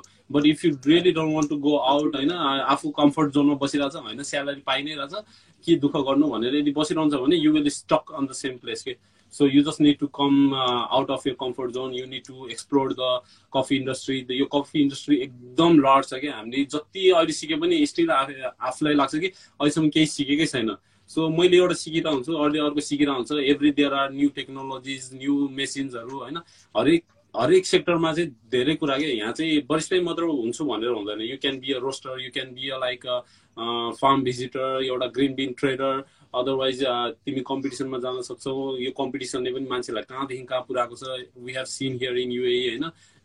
सो मलाई लाग्छ कि आफू नै पेसनेट आफै नै ननिस्केसम्म कम्फर्ट जोनबाट ननिस्केसम्म चाहिँ अँ, मान्छेहरूलाई गाह्रै हुन्छ है I think that's that's an awesome thought because कतिपय मान्छेहरूलाई चाहिँ गल्फ कन्ट्रिजमा दुःख मात्रै हुन्छ अथवा लाइक यु मेन्सन कि हुन्छ नि जबसम्म ठाउँमा पुगिँदैन अब आफ्नो आफ्नो पनि हुन्छ नि एफोर्ट लगाइदिएन तबसम्म पुगिँदैन। फलोइङ द्याट कुराहरू चाहिँ आई वान आस्क अर्को एउटा कुरा के छ भन्दाखेरि चाहिँ एसिएनले इज द एनी स्पेसिफिक बााउन्ड्रिजहरू जसले चाहिँ मान्छेलाई यस्तो मान्छेलाई मात्र छान्ने? Let let let let me clarify सिधै कुरा गर्छु है म। Do guys look after the people who has got education नै चाहिन्छ कि अहिले चाहिँ उमेर नै यस्तो हुनुपर्छ? Is there any any some kind of boundaries यस्तै खालको बााउन्ड्रिजहरू कुनै छ? छैन। हामीले त एसियनको मेन हो भनेकै हामीले नलेज सेयर गर्ने हो क्या। हामीलाई जे जे आएको छ हामी टेबलमा राखिदिने हो। Okay we know this this things according to Asia this are the standard you need to the on this way हामीले राखिदिने हो कि।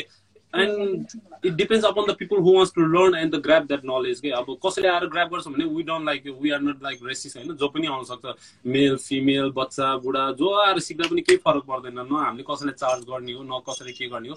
हामीले त जति सेयर गर्यो त्यति नै आफैलाई पनि त्यो जति सेयर गरेको कुराहरू हाम्रो रिभिजन भइरहन्छ is good for us also होइन? हामीलाई पनि हामीले त्यो अनुसारले हेर्छौँ। र अब यो क्राइटेरिया भन्यो नि जस्तै अब एज एजहरूको कुरा गऱ्यो भने it depends upon the employer अब इम्प्लोयरले चाहिँ कस्तो खोजेको छ मान्छे? अब अब इम्प्लोयरलाई अब होइन मलाई थर्टी डे भन्दा माथिको मान्छे चाहिँदैन भने we cannot do anything so it depends upon the employer जहाँ तक एसियनको कुरा छ Asian will share to everybody who wants to learn about the coffee and not only Nepali Nepali मात्र होइन क्या? अरूलाई पनि गरेर हुन्छ हामीसँगै reason- काम गर्नेहरू छ लाइक उगन्डाहरूको छ के अरे केन्याको छ उनीहरूको नि मान्छे आइरहन्छ। हुन्छ लाइक हामीले नेपाललाई मात्रै उनीहरूलाई पनि सिकाएर हुन्छ कि आफू हुन्छ there is no criteria no certain यस्तो त्यो भन्ने छैन हामीमा that's that's that's a That's- a that's a door which is which is very nice किन भन्दा चाहिँ कतिपय मान्छेहरूले चाहिँ सोचिरहेको हुन्छ नि त। बिकज सर्टेन मान्छेलाई मात्रै I think we, we have the problem on the internet.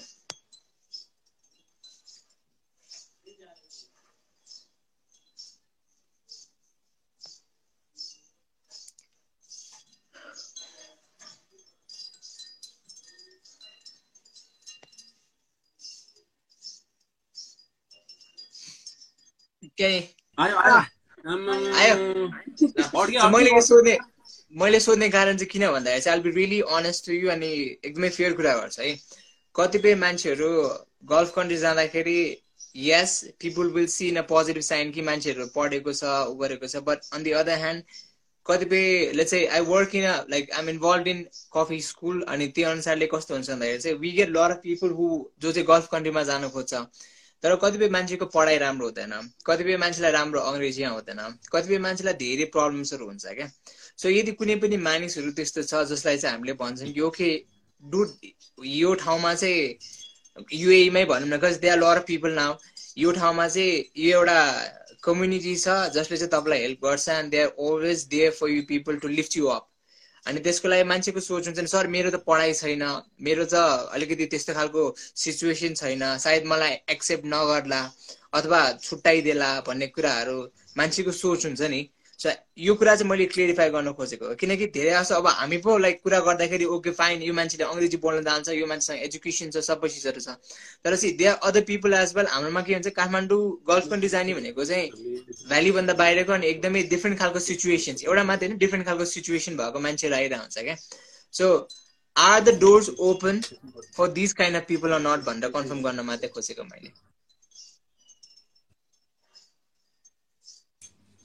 Education तर्फ अङ्ग्रेजी बोल्न होइन अङ्ग्रेजी बोल्न जाने भन्दाखेरि के भन्दाखेरि। सिक्न चाहनु पर्यो क्या। अब जस्तै म आउँदाखेरि म मेरो एउटा स्टोरी सेयर गर्छु होइन। जब मैले नेपालबाट इन्टरभ्यू मेरो फर्स्ट टाइम इन्टरभ्यू दिएको थिएँ म पुरै कामेको थिएँ क्या।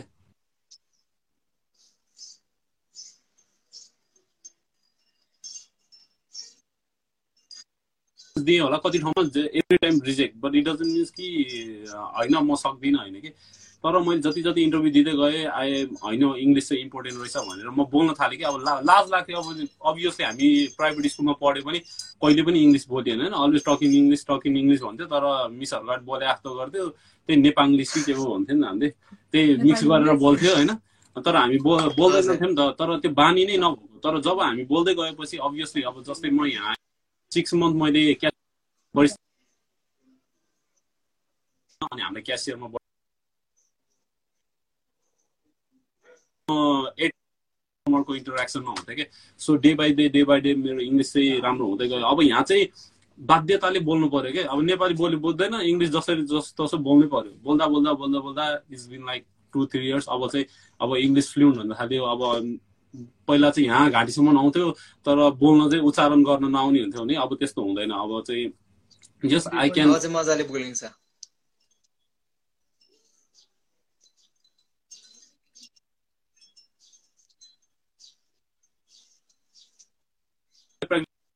बोल्छ भने त्यसमा गाह्रो कुरा कुनै छैन। र हामीले सिकाउने भनेको चाहिँ एजुकेसन हो। हामीले त मान्छेको एउटा के भन्छ नि? We can teach the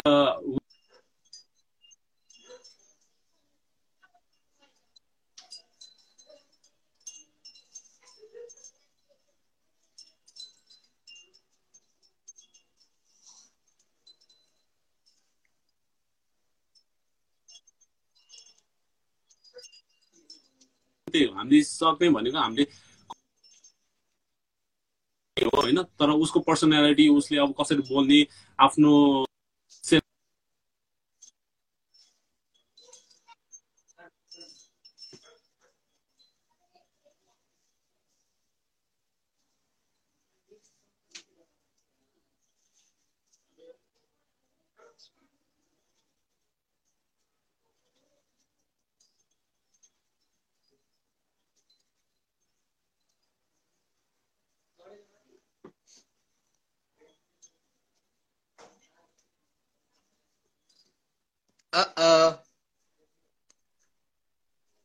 Exactly केही बुझेन we having problem with the internet त्यही भएर अरू केही पनि छैन guys we are almost to the uh, almost to the end of this session छ कि बिचरा Dipendra you are not speaking at all. साह्रै अल्छिला जस्तो छ हाई गरेको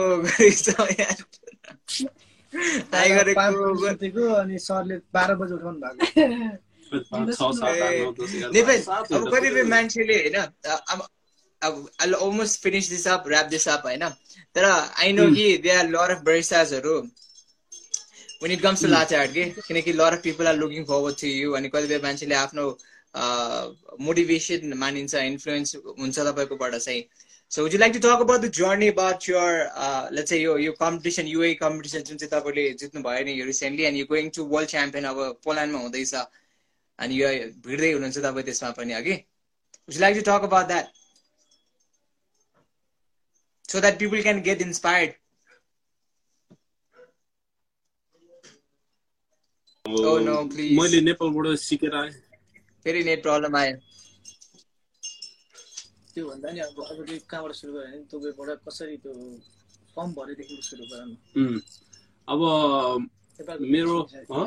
नेपालको ला तपाईँले मेरो Hello. क्वेसन बुझ्नु भयो नेपाल फोन होइन अँ, फेरि एकचोटि please A okay no problem net problem I understand so मैले के भन्दै थिएँ भन्दाखेरि चाहिँ लर अफ द पिपल कतिपय मान्छेहरू छ and they are looking forward to you क्या अहिले चाहिँ? किनकि यो यो कम्पिटिङ इन दि वर्ल्ड लाचार च्याम्पियन पनि अब अनि तपाईँको जर्नी पनि एउटा छ जुन चाहिँ अब युए च्याम्पियन भनेको सानतिनो कुरा होइन क्या फर स्योर सो त्यहाँ लर अफ बिगिनर बरिस्ता अथवा लाते आर्टिस्ट अथवा प्रोफेसनल लाते आर्टिस्ट पनि होला कतिपय मान्छेहरू चाहिँ and every one is looking forward to you क्या सो कतिपय मान्छेले चाहिँ तपाईँको स्टोरी जान्ने इच्छा गरे हुन्छ भने क्या? Would you like to talk about that? तपाईँको journey for UAE Latte Art Champ and what you are preparing for upcoming WBC को लागि? अब मेरो जर्नी WLC को लागि, भन्नुपर्दाखेरि चाहिँ मेरो यता दुबई आइसकेपछि मैले जब लाते अ- अ- मैले पहिला नि भनिसकेँ मेरो प्यासन चाहिँ एकदम स्टार्टिङबाट लाते आर्टमा थियो सो आई थिङ्क यो सेक्टरमा चाहिँ अब अलरेडी कफीमा डिफ्रेन्ट काइन्ड अफ सेक्टर छ होइन जस्तै लाइक केबिन ब्रोइङहरूमा बढी प्यासनेट छ भने म लाते आर्टमा छु होइन अनि मैले पहिल्यैदेखि लाते आर्टमा चाहिँ प्यासनेट भएको कारणले चाहिँ मेरो फर्स्ट कम्पनीमा मैले लाते आर्ट गर्नु पाइनँ र मलाई चाहिँ लाग्यो कि त्यो ठिक छैन मेरो लागि। किनकि मेरो प्यासन नै लाते आर्टमा छ भने म I couldn't continue with this company so I just like give resignation अनि त्यो पछि चाहिँ मैले अर्को कम्पनीमा जब जोइन गरेँ त्यहाँ चाहिँ बाई लक भनौँ कि के भनौँ मेरो ओनरहरू एकदम सपोर्टिभ थियो। उनीहरूले जति कफी खर्च गरिनु गर Nipen you just practice on you can compete in UAE national we will support you भन्यो। So from there I started to practice my latte art again होइन त्यतिन्जेलसम्म पनि मेरो लाते आर्ट एकदमै अम, भनौँ न म एक लिटरको जगले लाते आर्ट हान्थेँ कि? So it was really hard for me अनि जब जब मैले हेर्दै गएँ म चाहिँ ब्र- बढी जस्तो धन्दामङ दाईको लाते आर्टहरू हेर्थेँ। कुङ्गा कुङ्गा ब्रोलाई म धेरै अगाडिदेखि नै नेपाल हुँदादेखि नै फलो गर्थेँ उहाँको आर्टहरू होइन। अनि त्यो पछि चाहिँ मैले अरू अरू प्रोफेसनल लाते आर्टिस्टको हेरेँ। मैले उनीहरूको पिक्चरहरू एकदमै राम्रो लाग्थ्यो क्या। सो इभन मेरो स्यालेरी कम थियो त्यो बेलामा मैले अलमोस्ट एकदम एक्सपेन्सिभ तिरेर मैले के भन्छ अनलाइनबाट आडा क्रुको पिक्चर मगाएँ। सो मैले चाहिँ आफूलाई कसरी चाहिँ हुन्छ मेरो लाते कसरी इम्प्रुभमेन्ट हुन्छ भनेर चाहिँ मैले चाहिँ ट्राई गर्थेँ क्या so I think about like changing the picture because पिक्चरले पनि धेरै इफेक्ट गरेको देखेँ मैले। त्यो पछि मैले पिक्चर ल्याएँ पिक्चरबाट प्र्याक्टिस गर्न सुरु गरेँ। त्यसपछि I can see like with the hard work with lot of practice मेरो रोजेटाहरू राम्रो हुँदै गयो होइन। अनि त्यो पछि चाहिँ मेरो फर्स्ट कम्पिटिसनमा कुङ्गा ब्रोले मलाई जबरजस्ती मलाई राखिदियो। अनि मेरो फर्स्ट लाते थ्रोडाउनमा अब गएँ अब केही बनाउन आउँथेन। मैले जसो तसो भयो नि युनिकर्न त्यस्तो हुन्छ नि अब ताते पाते युनिकर्न चाहिँ बनाउँथेँ क्या त्यतिखेर त्यो पछि अनि लाते थ्रोडाउनमा सबले चासो हुन्छ नि त जब पोरिङ स्टार्ट भयो यसो हेर्न गयो त सबजना लभ स्वान अनि त्यस्तो मात्रै हान्थ्यो क्या टुलिप रोजेटा हान्थ्यो। अनि हे म त योभन्दा धेरै राम्रो हान्छु नि है अब झन् कन्फिडेन्ट आयो कि? अब जब आफ्नो टर्न आयो नि त्यो बेला म एकदम सेक भयो कि? अनि त्यहाँबाट स्टिमिङ मेरो खतम स्वान बनाउँछु भनेको मेरो आर्टै बनेर। केही आर्ट बनेन मेरो जेरो अनि त्यहाँबाट फिल भयो कि होइन it's not like a easy के? अनि एउटा थ्रो डाउन मैले कसरी हेरेँ थिएँ बाहिरबाट हेर्दाखेरि र आफू जब त्यहाँ पोर गर्दाखेरि कतिको गाह्रो हुन्छ भनेर त्यतिखेर मलाई फिल भएन। त्यो पछि चाहिँ झन् डिमोटिभेट हुनुको साथमा म झन् होइन अर्कोचोटि चाहिँ म वेल प्रिपेयर भएर आउँछु भनेर अनि म एकदमै लातेर प्र्याक्टिस गर्थेँ अनि के केमा बिग्रिरहेको थियो म त्यो हेर्थेँ त्यो बनाउँथेँ अनि एउटै प्याटर्नमा धेरै फोकस गर्थेँ होइन। गर्दा गर्दा त्यो पछि मैले अनि सेकेन्ड गरेँ सेकेन्डमा राम्रै भयो फर्स्ट राउन्ड कम्प्लिट भयो सेकेन्ड राउन्डमा आउट भयो। So slowly each and every time improvement हुँदै गयो। अनि त्यो पछि म हामी सायद फर्स्ट फर्स्ट मेरो ट्रफी चाहिँ ऊ उज्जवल दिपेन बबिता सबै हामी सँगै भएको एउटा थ्रो राउन्डमा थियो। उनीहरूलाई फर्स्ट टाइम जबरजस्ती तानेर लगेको थिएँ। त्यही थ्रो राउन्डमा म सेकेन्ड भएको थिएँ कि अनि त्यो पछि चाहिँ अनि मलाई झन् मोटिभेट भयो। अनि नेसनल आउँदैछ भन्ने एउटा भयो। अनि नेसनलमा भाग लिन्छु भनेर त्यही अनुसारले प्रिपेयर गरेँ होइन। तर त्यो बेलामा चाहिँ जोइन हुन पाएन किनकि युएको रुल्स एन्ड रेगुलेसन चाहिँ टु इयर्स चाहिँ मिनिमम हुनुपर्छ हुन्थ्यो कि युएमा बट टु इयर्स चाहिँ थिएन। बट मलाई लाग्छ कि त्यो सबै एभ्रिथिङ लाइक त्यो हुनकै लागि होला भन्ने। किनकि त्यति जसम्म मेरो प्र्याक्टिस पनि थिएन केही राम्रो प्याटर्न्सहरू थिएन मेरो पोरिङहरू राम्रो थिएन मलाई मेन्टर राम्रो थिएन। सो त्यो पछि मैले ड्रप जोइन गरेँ। ड्रप जोइन गरेपछि मैले मेन्टरहरू राम्रो पाएँ होइन। साथीहरू सपोर्टिभ भयो त्यहाँ एनी टाइम प्र्याक्टिस गर्न पाइने त्यहाँको ओनरले पनि मलाई ए प्र्याक्टिस गर प्र्याक्टिस गर भन्थ्यो। अनि इच एन्ड एभ्री टाइम म प्र्याक्टिस गर्थेँ र स्लोली प्याटर्नहरू क्रिएट गरेँ गर्दा गर्दा मैले सायद दुई महिना अगाडिबाट सुरु गरेँ इच एन्ड एभ्री डे म टु आवर्स अगाडि आउँथेँ कफी सप खोल्नु अगाडि अनि त्यहाँबाट आएर प्र्याक्टिस गर्थेँ टु आवर्स प्र्याक्टिस गर्थेँ प्र्याक्टिस गरिसकेपछि चाहिँ अनि अपरेसन आवर काम गर्थेँ अर्को नाइन आवर्स काम गर्थेँ अनि जान चाहिँ पुरै थगे लाग्थ्यो। जहिले बिहान बिहान उठेर जाने। अनि दिपेन आयो होला एकचोटि मात्रै दिपेन दिपेनले सायद टप सेभेन टप सिक्समा नआउनुको मेन रिजन चाहिँ त्यही हो। कहिले प्र्याक्टिसमा आएन। यदि उसले प्र्याक्टिसमा आएको भए चाहिँ उसले अभियसली टप थ्रीमा आउँथ्यो मलाई जहाँसम्म लाग्थ्यो क्या। उसको। प्र्याक्टिस नपुगेको होइन। अनि यस्तै हो। अब मान्छेले सोध्छ कति इजिली पाएको जस्तो लाग्छ तर त्यो कम्पिटिसनको लागि मैले कति हार्ड वर्क गरेको थिएँ like each each and every day like म टु आवर्स अगाडि जान्थेँ म प्र्याक्टिस गर्थेँ पोहोर गरेको गरे गर्थेँ आफै भाडामा थिएँ अब त्यो सबै फेरि सेटअप गर्थेँ फेरि गर्थेँ आफ्नो अब आर्ट मात्रै नभएर बोल्नु पर्यो बोल्ने प्र्याक्टिस गर्नु पर्यो। Each and everything was very tough time होइन? टु मन्थ मेरो एकदम गाह्रो गरी बित्यो होइन तर बोल्थ्यो म त बसमा नि बोल्थेँ हो। अब अब भने नि मेरो अब कहिले जिन्दगीमा कहिले बोलेको थिएन अब यस्तो यस्तो बोल्नुपर्छ भन्दाखेरि म मेट्रोमा नि बोल्थेँ क्या। टाइम भन्दै क्या सबको अगाडि अब त्यो लाज हटाउनको लागि अब कसरी हुन्छ कन्फिडेन्ट बनाउनु लागि क्या। अब पसलमा के सामान किन्दै ओ ब्रदर टाइम भन्ने एउटा हुन्छ नि एउटा हटोस् भन्ने कि अब Yeah. कन्फिडेन्ट लेभल लाज नलागोस्। कस्टमरको अगाडि। कस्टमर आयो भने bro can you be my जज I will pour something for you भन्थेँ उसलाई जज राखेँ अनि उसको अगाडि आई कन्ट्याक्ट गर्थेँ होइन। यसरी चाहिँ मैले मेरो नेसनल कम्पिटिसनको लागि म आफूले आफूलाई प्रिपेयर गरेको थिएँ कि। जज के भन्छ कस्टमरहरू आयो कि पनि तिनजना लाइन राख्ने अब मोस्टली यहाँ चाहिँ हाम्रो मा चाहिँ लोकलहरू आउँछ अनि यङ यङ केटाहरू आउँछ क्या सबै लोकलहरू एकदमै फ्रेन्डली हुन्छ अनि bro just be here for two minutes be my जज I will prepare something I will do some pour for you भन्थेँ। अनि त्यहाँबाट उनीहरूको अगाडि पुरै त्यो आफ्नो प्रिपेरेसन सुनाउँथेँ अनि लाते पोर गर्थेँ उनीहरूको अगाडि देखाउँथेँ रमाइलो गर्थेँ होइन। त्यसरी नै मैले प्रिपेयर गरेको अनि नेसनलमा चाहिँ मेरो जस आफूलाई एउटा कन्फिडेन्ट चाहिँ थियो कि म जस टप थ्रीमा चाहिँ आउन सक्छु किनकि मेरो प्रिपेरेसन राम्रो थियो। मैले त्यत्रो हार्डवर्क गरेको थिएँ होइन? र भाग्यवश मैले नेसनल ट्रफी उठाउन पाएँ होइन? अब यही हो ओल्डको लागि मैले एउटा प्याटर्न आफ्नो छुट्टै क्रिएट चाहिँ गरेको छु। अब प्याट सायद अक्टोबरमा सरेको छ। सो एभ्रिथिङ यो कोरोनाले गरेर खत्तम भइरहेछ। होप केही गरौँ।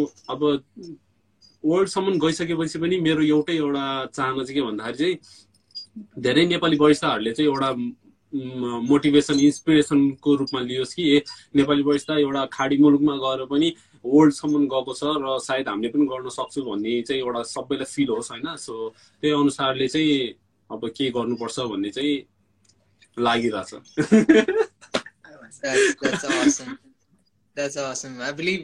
That's, that's awesome. That's awesome. I believe a lot of people see you can see अब मैले भन्ने पर्दैन त्यहाँ कमेन्टमा आइसक्यो there are a lot of people who has been inspired from you man.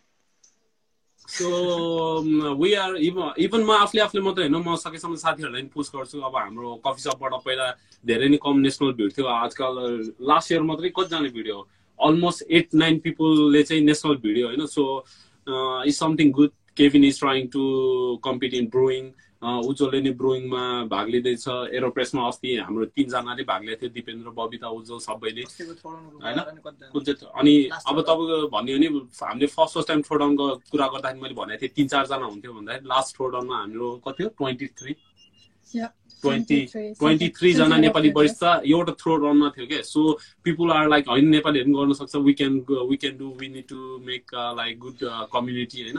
सबैले आफूले आफूलाई पुस गरेको एज अ रिजल्ट हामीले देख्न सक्छौँ क्या त्यहाँनिर। पहिलाको मान्छेहरू थ्रो रनमा आउन लजाउँथेन। ए नेपाली कोही हुँदैन भन्दा होइन यसमा त नेपाली टर्न नै आउँछ कि? जानुपर्छ जानुपर्छ भन्ने एउटा चाहिँ भएको छ क्या सो एभ्री टाइम थ्रो रनमा चाहिँ हामीले मिनिमम पनि आठ नौ दसजना चाहिँ भेटिरहेको हुन्छ। So it's really good positive result होइन?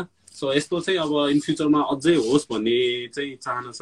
र सो मेनी हाम्रो वाट्सएपको I really want to thank फेरि पनि भन्छु कि वाट्सएपमा जति पनि एडमिन छ सबको सबैले यति धेरै सपोर्ट गरेर यहाँसम्म पुगेको हो होइन? सबैलाई रियली रियली थ्याङ्कफुल यदि म म एकजनाले मात्रै गरेर यो भएको भने चाहिँ फिफ्टीकै होइन। यो चाहिँ सबै सबै Nepali community as a like एउटा कम्युनिटी एज लाइक अ फ्यामिलीको रूपमा भएको भएर नै यो कम्युनिटी यति सक्सेसफुल भएको यहाँ यहाँ चाहिँ अहिले कस्तो छ भन्दाखेरि even like employer are asking me bro you have any Nepali barista for me can you please suggest me some Nepali barista which is really good thing like people wants Nepali barista to work in the cafe so भ्याकेन्सीमा नै preferable Nepali barista so this is really good good result for every one यहाँनिर अब कसैलाई जब provide गर्नेदेखि लिएर होइन suppose नेपालीहरूलाई यहाँ विदेशसम्म आइसकेपछि चाहिँ जब नपाओस् जब नपाउने नहोस् भन्न चाहिँ अब के भन्ने त्यसलाई? त्यो वर्डै आएन। जस नेपालबाट आइसकेपछि भिजिटमा आइसकेपछि जब पाउने एउटा चाहिँ अ, बाटो चाहिँ खुलेको छ. अनइम्प्लोइड नहोस् त्यही नै हो। So is helping a lot मैले. रिसेन्टली नै कतिजना तिन चारजनाले जब पाएको मेरो आफ्नै हाम्रै कपसपमा आएर सिकेको थियो। र उनीहरू अहिले जब गर्दैछन् र so I'm so happy for them होइन? यो हामीले मात्रै गरेर होइन हामीले त सिर्फ नलेज सेयर गर्ने हो। बाँकीको ट्रायलमा जाने नलेज उनीहरूको आफ्नो कन्फिडेन्ट लेभल उनीहरूले गरेर नै हुने हो होइन? So I'm happy for them who are really working and doing as a barista I hope they will be a good example for their employer so हुन्छ नि इम्प्लोयरहरूको आँखामा चाहिँ ए नेपालीहरूले चाहिँ यस्तो राम्रो काम गर्दो रहेछ so we need to hire more employ from the Nepal भन्ने होस्। I am really thankful to all the barista in UAE who are doing the who are giving their best होइन doing their hard work and making it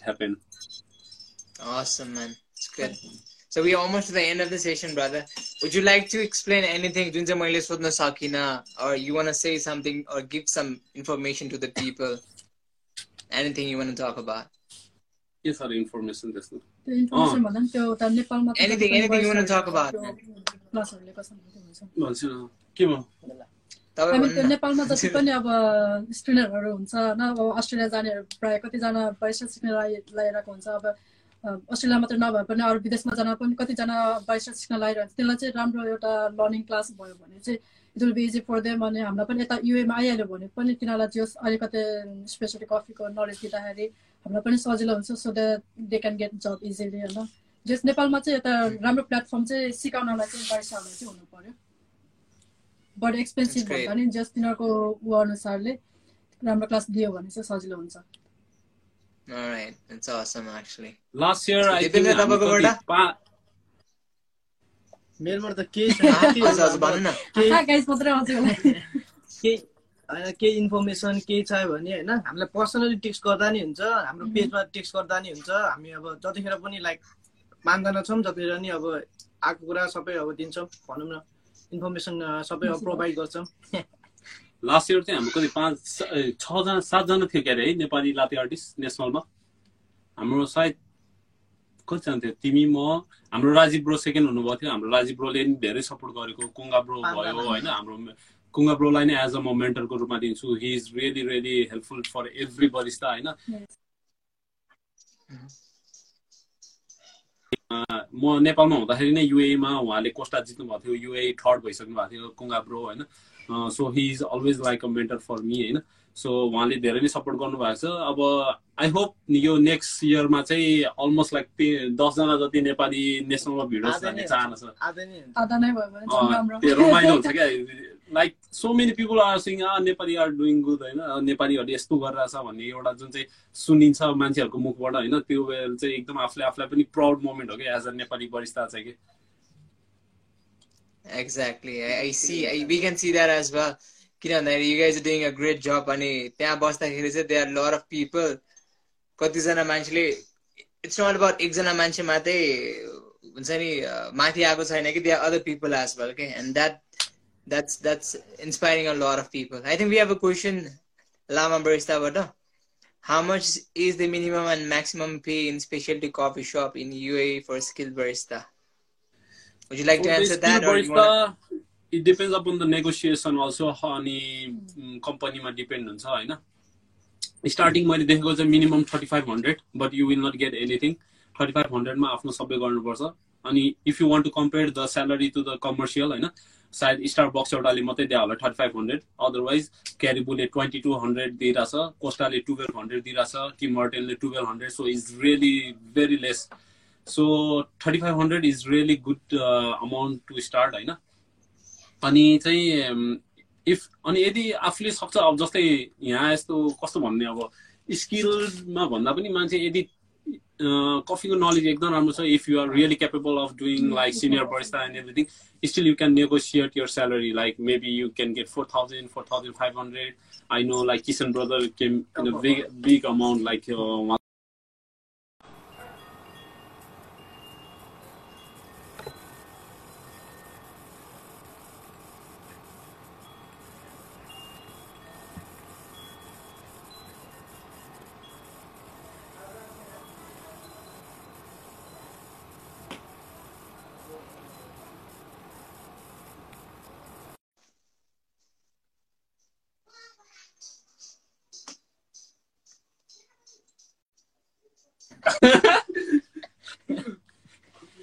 Uh, what's up, people? Welcome to stream, guys. Lord, this is uh, so awesome, man. Guys, Fazendo por que as bandas não podem stream.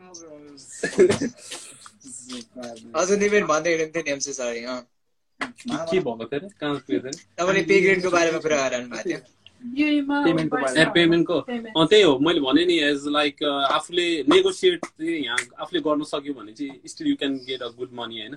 Starting तपाईँको three five four थाउजन्डबाट गयो भने is really already a good amount but I can see people earning like ten thousand twelve thousand just being like head barista if you have really good knowledge in the coffee so आफू त्यहाँ head barista मात्रै होइन you can later you can अब जस्तै हुन्छ नि अरू अरू सेक्टरमा पनि जान सकिन्छ as a roaster and everything बरिस्तै गरिरहनुपर्छ भन्ने छैन।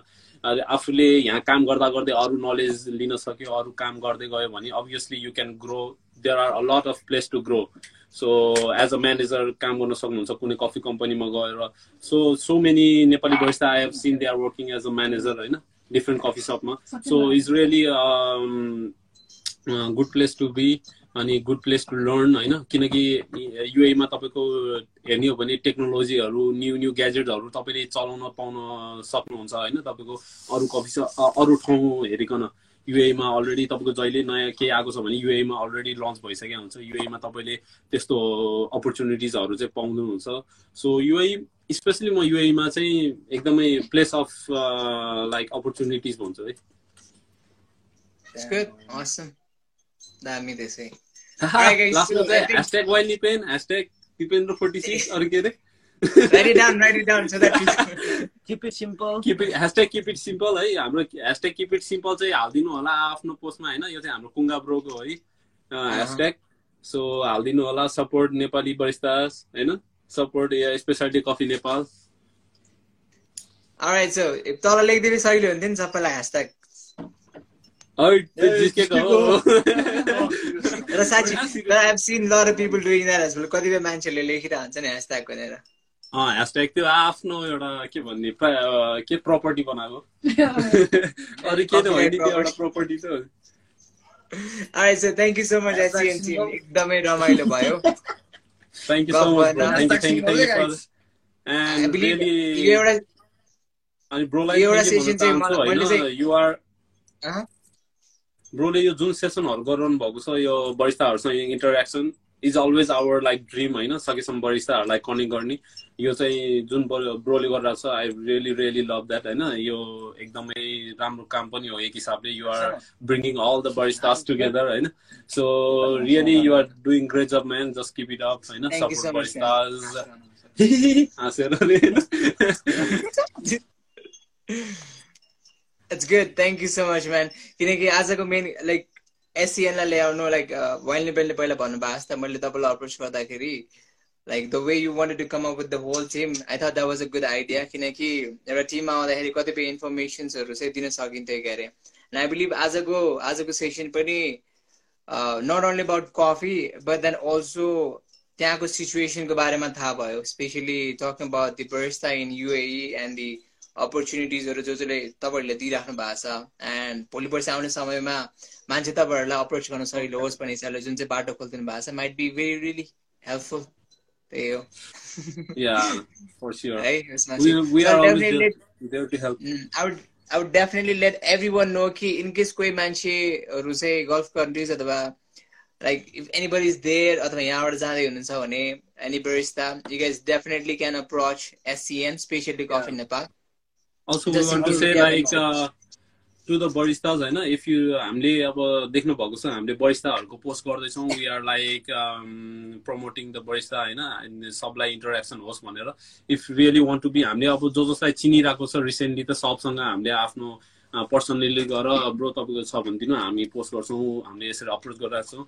If really want to be in the page होइन we want every one we want every one to be in the page so if you also want to be in the page हामीले मात्रै approach गरेर हुँदैन होइन। If you also want to be in the page you can message us होइन। So we can get the details about you and we will post everyone is not only about the senior barista head barista who have achieve something we also want to post the barista who wants who have the passion for this field होइन अनि who wants to grow in this industry we will be posting everyone so one line to sabi usलाई That's awesome, man. Exactly. All right, guys. So that's it, I guess. Azalai. okay Thank you so much, brother. Thank You've you, been wonderful thank you so audience, much, guys. Thank you so much for your. Konkan, You've been wonderful audience. thank you सबैलाई had lot of viewers, man. Live स्ट्रिममा आएर support हामी हामी गरिदिनु अठाइस हामी अठाइसजना पुगिसकेको थियौँ I think अहिलेसम्मको हाइएस्ट थियो होला सेभेन फोर जा ट्वेन्टी एट गाइस सात सातवटा एउटा भन्नु Seven. Hi guys, thank you so much for your time and and and everything that you have shared with us. I hope यो चाहिँ एकदमै काम लागोस् पनि supporting. You guys are are भएको छ. So keep doing that as well. धेरै हामीभन्दा धेरै सपोर्टिङ त you guys are supporting Oh, yeah. You are the role model भन्नु न नेपालमा in in in terms of नेपालको Appreciate that, man.